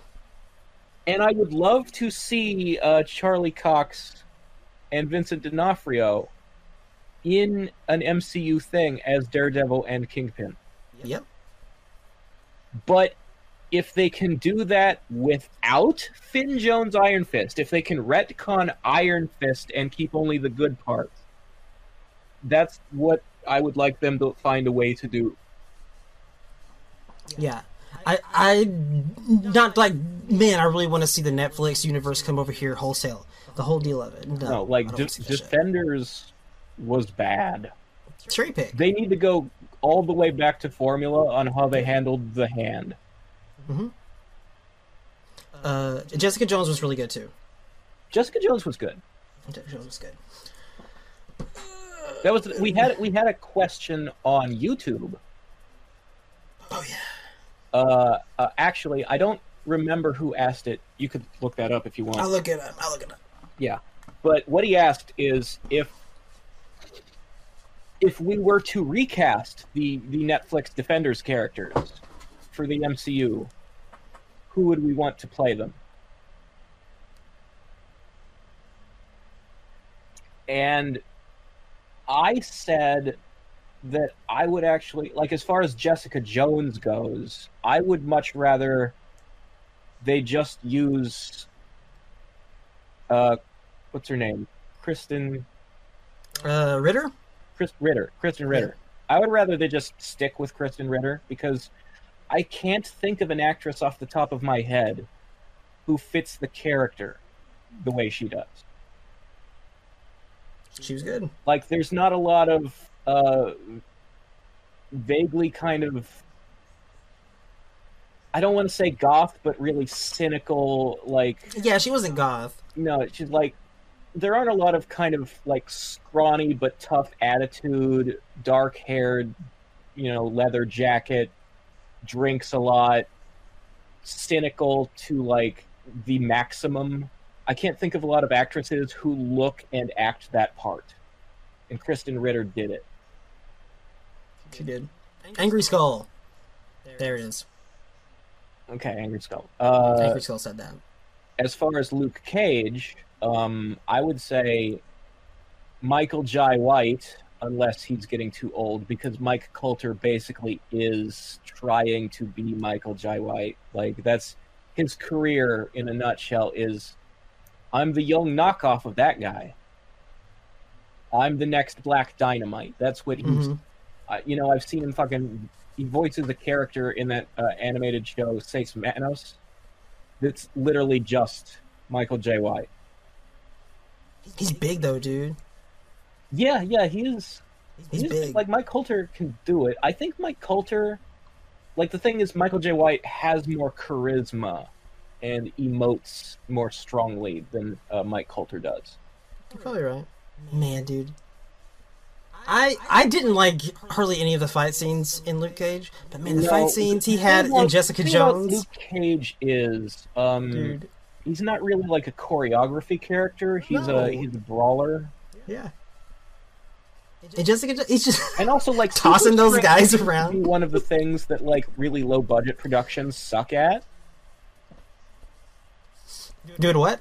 You would think super strength would be something fairly easy to show without Oh. Yeah. needing a budget, but low budget shows always kind of struggle with doing characters who are super strong. I think they feel like they need to oversell it or something.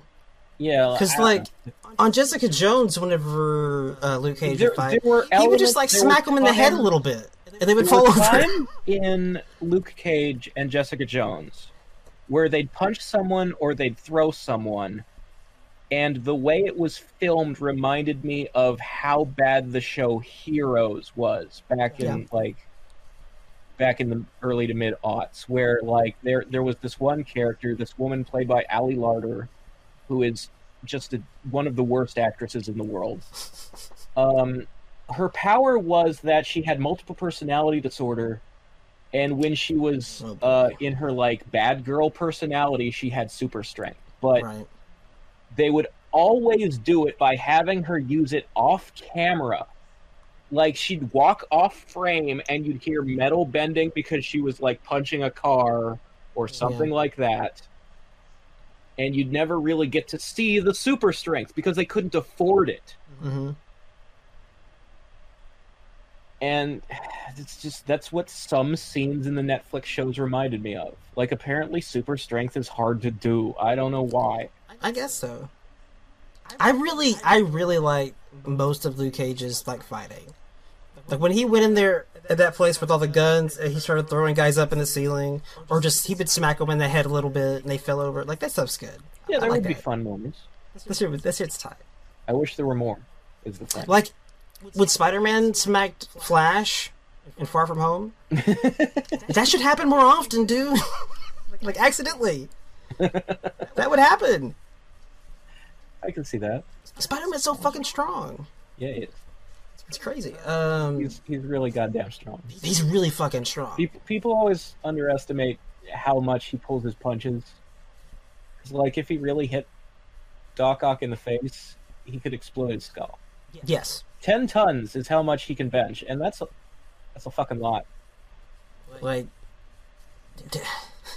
anytime Spider-Man kicks or punches something, dude, unless it's Thanos in this fucking shit, So I always um I have I have written some uh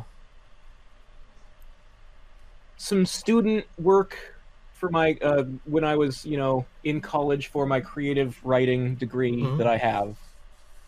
Uh, I often wrote short stories about superheroes. And one of the things that I always did that I thought was kind of clever is if I had a super strength guy in the story and he needed to fight some goons, uh, I specifically gave that character. Uh, I made him a fan of professional wrestling and had him use pro wrestling moves, specifically because uh, in pro wrestling you're never really using your strength on a person. It's all really soft. Like Mhm. if you you know did an elbow drop to a guy, it wouldn't hurt him nearly as much as if you actually like punched him. yeah, That way this person who has super strength could like believably not turn people into paste.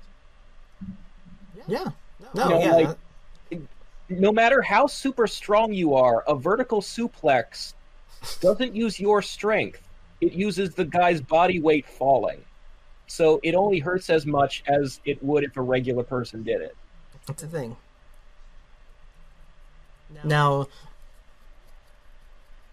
I mean, a lot of people probably don't understand how wrestling works as far as that stuff goes. Right. No, this it's most wrestling most wrestling moves a normal person can't do unless the person they're doing it to helps them by like Yeah. jumping or uh, throwing their own weight into it.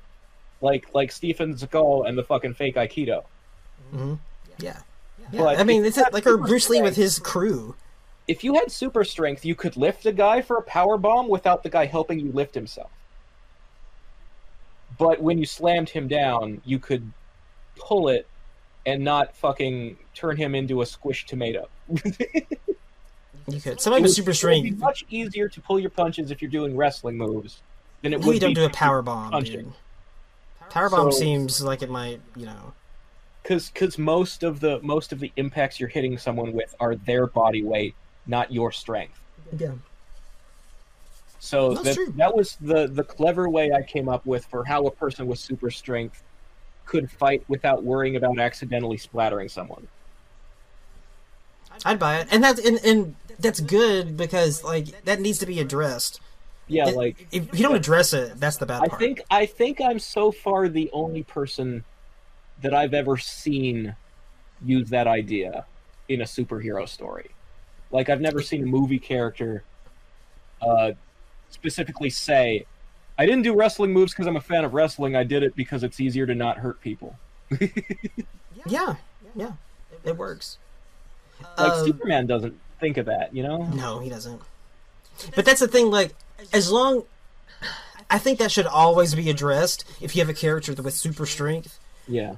Even if it's not a good idea, they need to say, "Look, I'm thinking about this. This is a concern. it's like this I is- am I am consciously aware of Yeah, whether or not I'm in control of my strength or if I'm too strong for my own good or I, I, I don't want to murder people accidentally.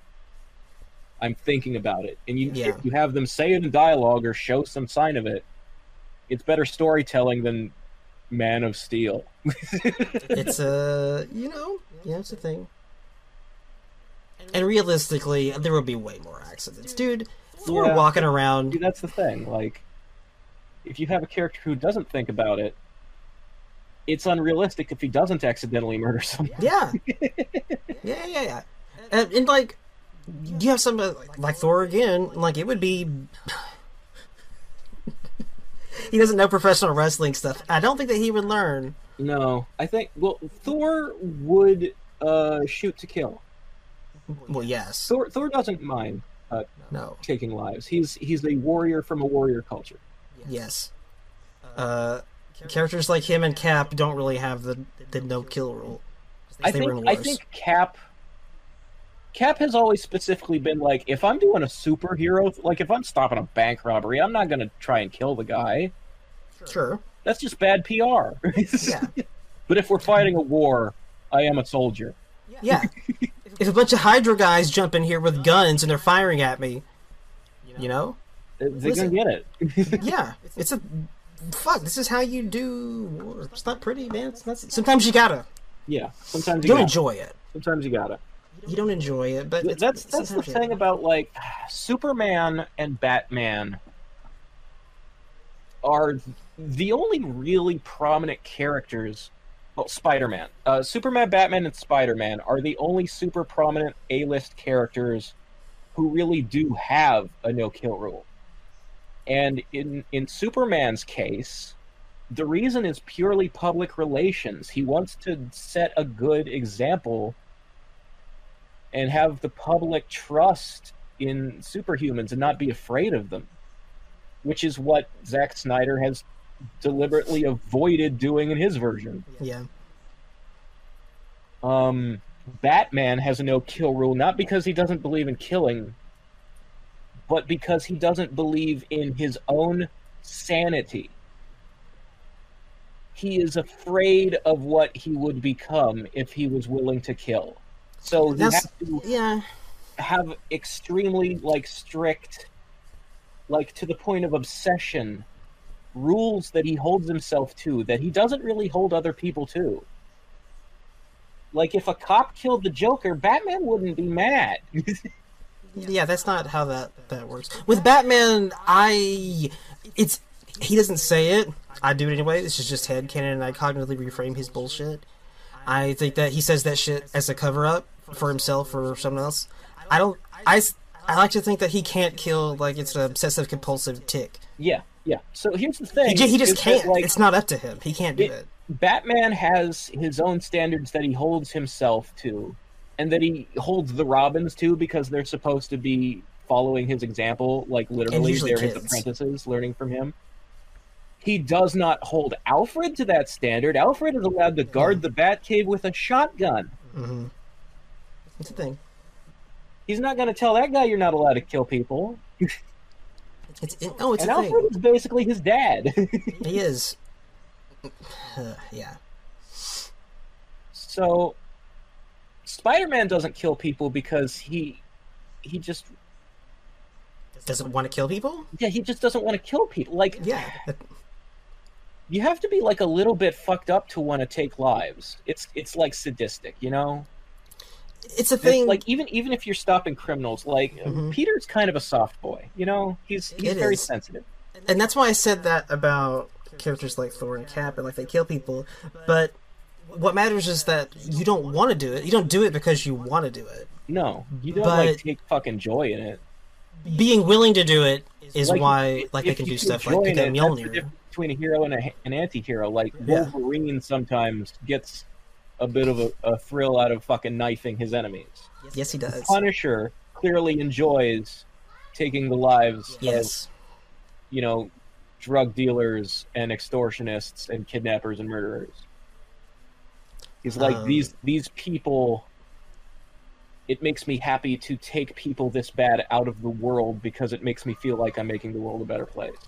I I think that's You just also- myself one Frank, of the. Uh, it's in the comics anyway. Frank is uh, a Vietnam veteran who was a little bit fucked up by the war. a little bit, yeah, a little bit.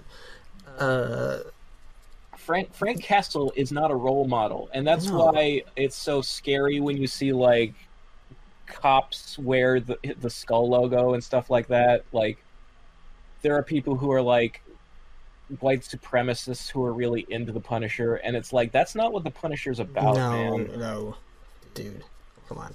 That's fucking dark. Don't. Uh, yeah, that being perfectly willing and ready to kill people, but without wanting to, is a big part of what I associate the whole worthiness enchantment with the hammer. Yeah, that's the thing. Like the Yeah. the the standards for what makes you worthy to lift Mjolnir. It's not enough to be a good person. You also have to be uh, moral according to the morals of, of Asgard. So, like, Mhm. Spider-Man can't lift Mjolnir because he's a great person, but he's not willing to like. He's not a warrior. He's he's not No. like. He doesn't enjoy battle. And there were there are like things in a fight he would not be willing to do. Yeah, that's the. And so there's like a there's a Viking Viking honor part of the of Mjolnir's enchantment. Viking, which Cap satisfies. I said it right. It's the thing. Um, Where are we at? yeah, Cap is Cap is totally the right kind of guy. So, uh, we also, I think, the same question about who we would cast if we were recasting the Defenders. Like, I don't have a great answer for Daredevil. I think Charlie Cox. I can't think of a guy better than him. Yeah, Um, as bad as Finn Jones was, I, I'm not able to think off the top of my head of a particular blonde guy who I think would be great in a kung fu movie. I just don't know enough blonde guys who do kung fu movies. And and the ones I do know, like the white guys who could dye their hair or whatever. Uh, like Scott Adkins is probably too old. Also, he was already a henchman in Doctor Strange. Um, yeah, I, ca I just can't think of a guy who would be good for Iron Fist. I wish I could. They're good at casting over there. They can find Yeah, someone if they want to. somebody. Mhm. Like obviously, the Netflix Iron Fist show. What the reason it was so bad is because I don't think they really wanted to make an Iron Fist show. I think when they were plotting out what the defenders would be, they just kind of threw him at the end of the list because yeah. he goes with Luke Cage. And um, they kept like the fact that they planned to do that show last of the four should have meant that they had the most time to plan it. hmm But um, there are so many interviews and tweets and like evidence, if you look back and research it, that shows that they really procrastinated and they waited till the last minute to do anything on Iron Fist. Yeah, they did. And that's that's why, for example, the guy they cast didn't have enough time to work out and get in shape. Like if they had cast him when they made Daredevil season one, he would have had years. yeah, But no, they waited until the last minute. and that guy is supposed to be like didn't really fucking want to make that show. super martial arts guy. Like you can't have him not being Yeah. believably doing martial arts shit. you need to get a Doesn't work. guy who gets some fucking training in and is able to do the choreography. Mhm. And you also like have to want to make the thing in the first place. So hopefully when they finally do an MCU version of Iron Fist, it will be people who like Iron Fist and want to make an Iron Fist thing and put some fucking passion in. That help. That would that would be ideal. Uh, does that answer that one? Uh, I think well there was the last part of that question is who would we cast for a Ghost Rider? Oh yeah, the Ghost Rider one. Yeah. yeah, yeah. and uh, he actually suggested he suggested Keanu Reeves or what's that Norman walking Reedus. guy's name? It's not Reedus. coming to me off the top of my head. Norman Reedus. Norman Reedus. Yep. Yes, and I think those are already the two perfect picks. hmm Um, I can't think of anybody who would be better to play Johnny Blaze, who is like a, a blonde, shaggy, scruffy, redneck type of guy. Better than Norman Reedus. I, I, yeah. Um, I would love Keanu for Dan Ketch, who's a more urban brunette. He's not so much like Johnny Blaze is the Harley guy, and Dan Ketch is like guy who lives in New York and has a speed bike. I think those are good. Those are good casting. Like a, like a Kawasaki, you know? Yeah. yeah, yeah, yeah. And I think, Uh, I can't think of anyone better than those two. yeah. Those are good. Although I am I am concerned with Keanu uh, getting up there in age. Like the joke for the longest time was that he never ages and he looks the same in every picture as these paintings from the fucking Victorian. Yeah, it's starting to slip. I You can tell. I would say the past couple years Keanu has finally started showing it in his face. He had a Uh, good run, He's looking a little a little like an old lady, especially with the long hair. Yeah, you know, Yeah. he's in his fifties, so I mean he's still he's still great. Like I'm I'm looking forward to as many John Wick movies as they make before he dies. Yeah. But um I don't know if shaving for Bill and Ted 3 was the best choice. Maybe Ted could have simply had a beard. Yeah, that would have helped. That was a good idea. Yeah, you're right. His his gels are a little melty now. Boy. But yeah, put put him in there. I would watch it. I'm totally. I, I would be, and I would be excited too. That'd be cool. Yeah. Um. So that was that was the YouTube question. Okay, that yeah. I think we only really had the one YouTube question. Well, there you go, Angry Skull. You got it. Um, I think that was his name. Let's see. Uh, which one of you has some fucking yo magic? Five hundred dollar sunglasses asked. Uh, not me. I don't like Not me. yogurt. Do you like yogurt? Do you have any? Uh, I don't. well, I Anytime you know that we what? have yogurt, like I don't get it myself for for myself. Sometimes it's in the house, but Yo- uh, yogurt feels like um ice cream for people who like it when their ice cream is already melted, which is kind of gross. yeah, that doesn't sound good. Like I, I would prefer to chew my ice cream. Well, that's not a. That doesn't sound good either. Well, no, But not yes. like not like hard and completely frozen, but like Yes. I don't want to like drink my ice cream. Yogurt No. is something you nearly drink. It is. Yeah, I'm I'm I'm not a big yogurt person. If we ever have yogurt, uh, either the fucking wife eats it or my nieces get a hold of it, and then it's just really gone. Yeah, I think I think we will survive on real person foods Mhm. and not become a skeleton because we can't open the, the It's a thing. Sorry to disappoint. Sorry, man. Uh, let's see. Five hundred also asked, "Do you think there's any significance to Vision not telling Wanda what happened with White Vision?" Oh, that was a new one. Yeah, that's a new one. That is the most recent question. Wow.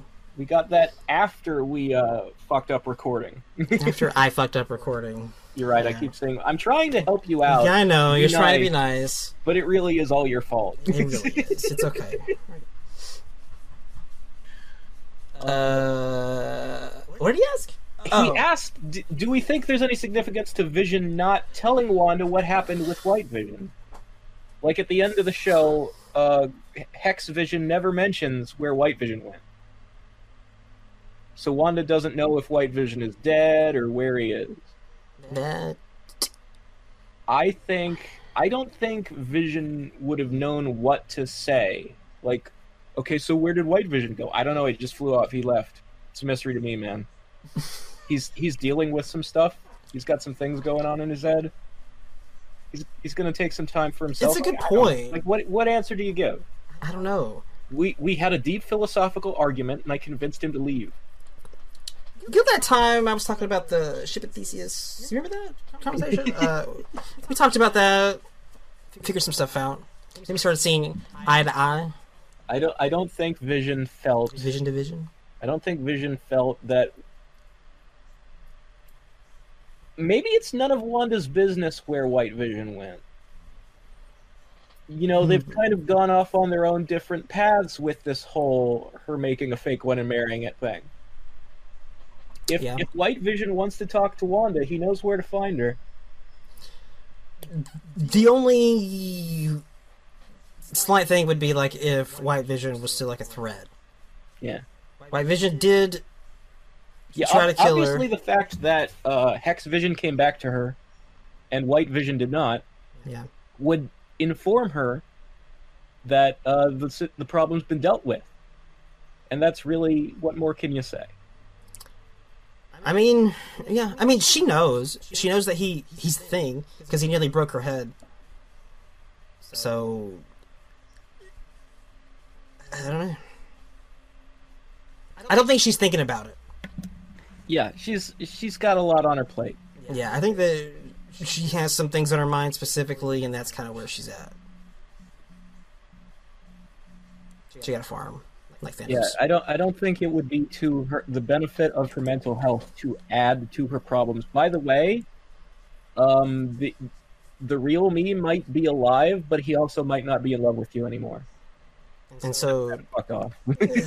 yeah, it's a you know whatever. It's fine. Just let her focus on her kids. yeah, it'll she'll she'll find out about all that stuff when when it's when she's ready.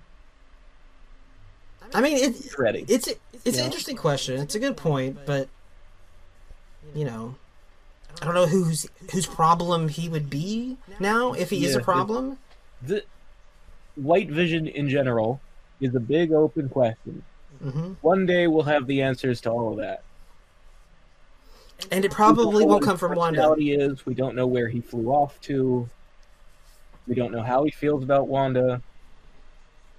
One day, One day, one day, they have something in mind, I would. or at I the would very least, Kevin, uh, Kevin Feige, not the Feige. showrunner. probably have something in mind. There's Yeah. no there's no promise that Kevin Feige has told anyone else what he has Right. in mind, hmm That's the one I'll go with. but he knows where it's all going. He went somewhere. That's all the questions. Yeah, we got through 'em. We got through them twice. Let's hope we don't have to do it a third time. We're not gonna do it a third time. I would I would really prefer if next week, next Friday when we get together, we were Talk talking about the Snyder Cut. Falcon and Winter Soldier and not Wanda and the Vision still. Yeah, that's gonna happen. We're going to talk about the Falcon Bucky show. Indeed. Period. Looking Uh, forward to it. if something happens and this one fucks up, which it's not going to, sorry, Got my fingers crossed. It's gone. Womp womp. Uh, uh, yeah, we're doing Falcon Bucky. That comes out a week from today. it does. Which means our episode on it will come out two weeks from today. Something like that. Two I weeks mean, from today when we're recording it, but a week from today when we're uploading. I mean, I don't have a rule about what to get these up. Usually they come out on Fridays, but that's not intentional. Yeah, It it- that's it could just how long it takes you to get YouTube to accept To the beat YouTube. upload. Yeah, yeah, yeah, yeah.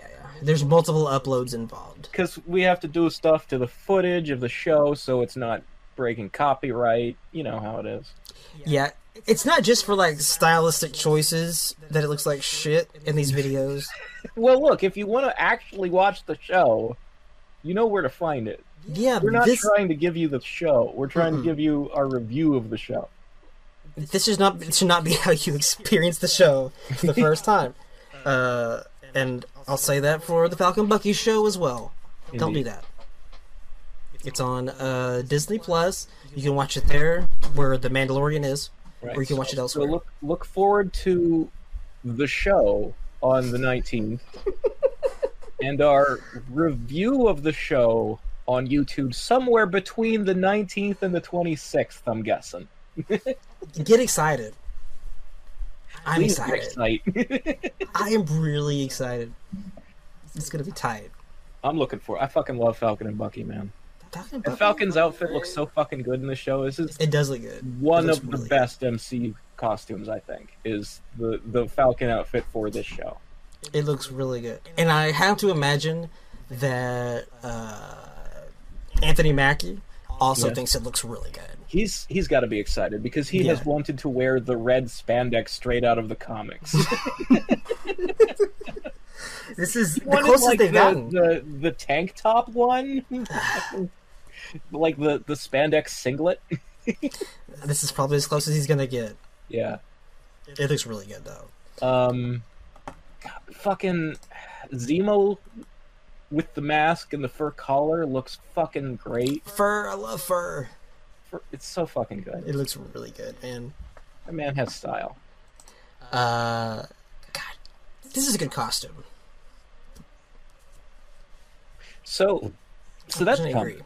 Um, I think that's it for us, though. Yeah, yeah, we're done. We got through it all. We'll We see ha- you guys. uh, was- Deep dove into every aspect of the episode that I can think of. we did it, and because I fucked it up, this was this was better than the Yeah. other one. This probably was. I think. I think we actually went a little deeper. We Mhm. certainly went a little longer. We did go longer. Definitely went longer. But yeah, I think this one's better. So you're welcome. we fixed it. Uh, yeah, you know, I scuttled that one on purpose. Yeah, Uh, I see. What was that? Sh- what did I call? this I was called a it bad fucky. I last time. make him do it again. I'll just tell him it didn't work, but I actually deleted it. I see. Mm, God, I know. If that's not true, I'm too lazy, dude. I wouldn't be doing this if I didn't have to. That's- No, not not in general, but like multiple times. Right, right. I get you. That one. Right. Uh, God, my fucking computer. well, I'm not gonna call that show fucky. You know what? I do want to call it fucky. I want you. I to. want you to find a way to salvage it and upload them both, Do you? and then and then our our viewers can fill their eye. Do you? Double vision. Do. There, I did the fucking joke, smoke man. That's it. That's it. That's the note I want to end on. Good night. Yeah, that's where it ends. See you guys next week Later, nerds. for fucky. Don't call it fucky.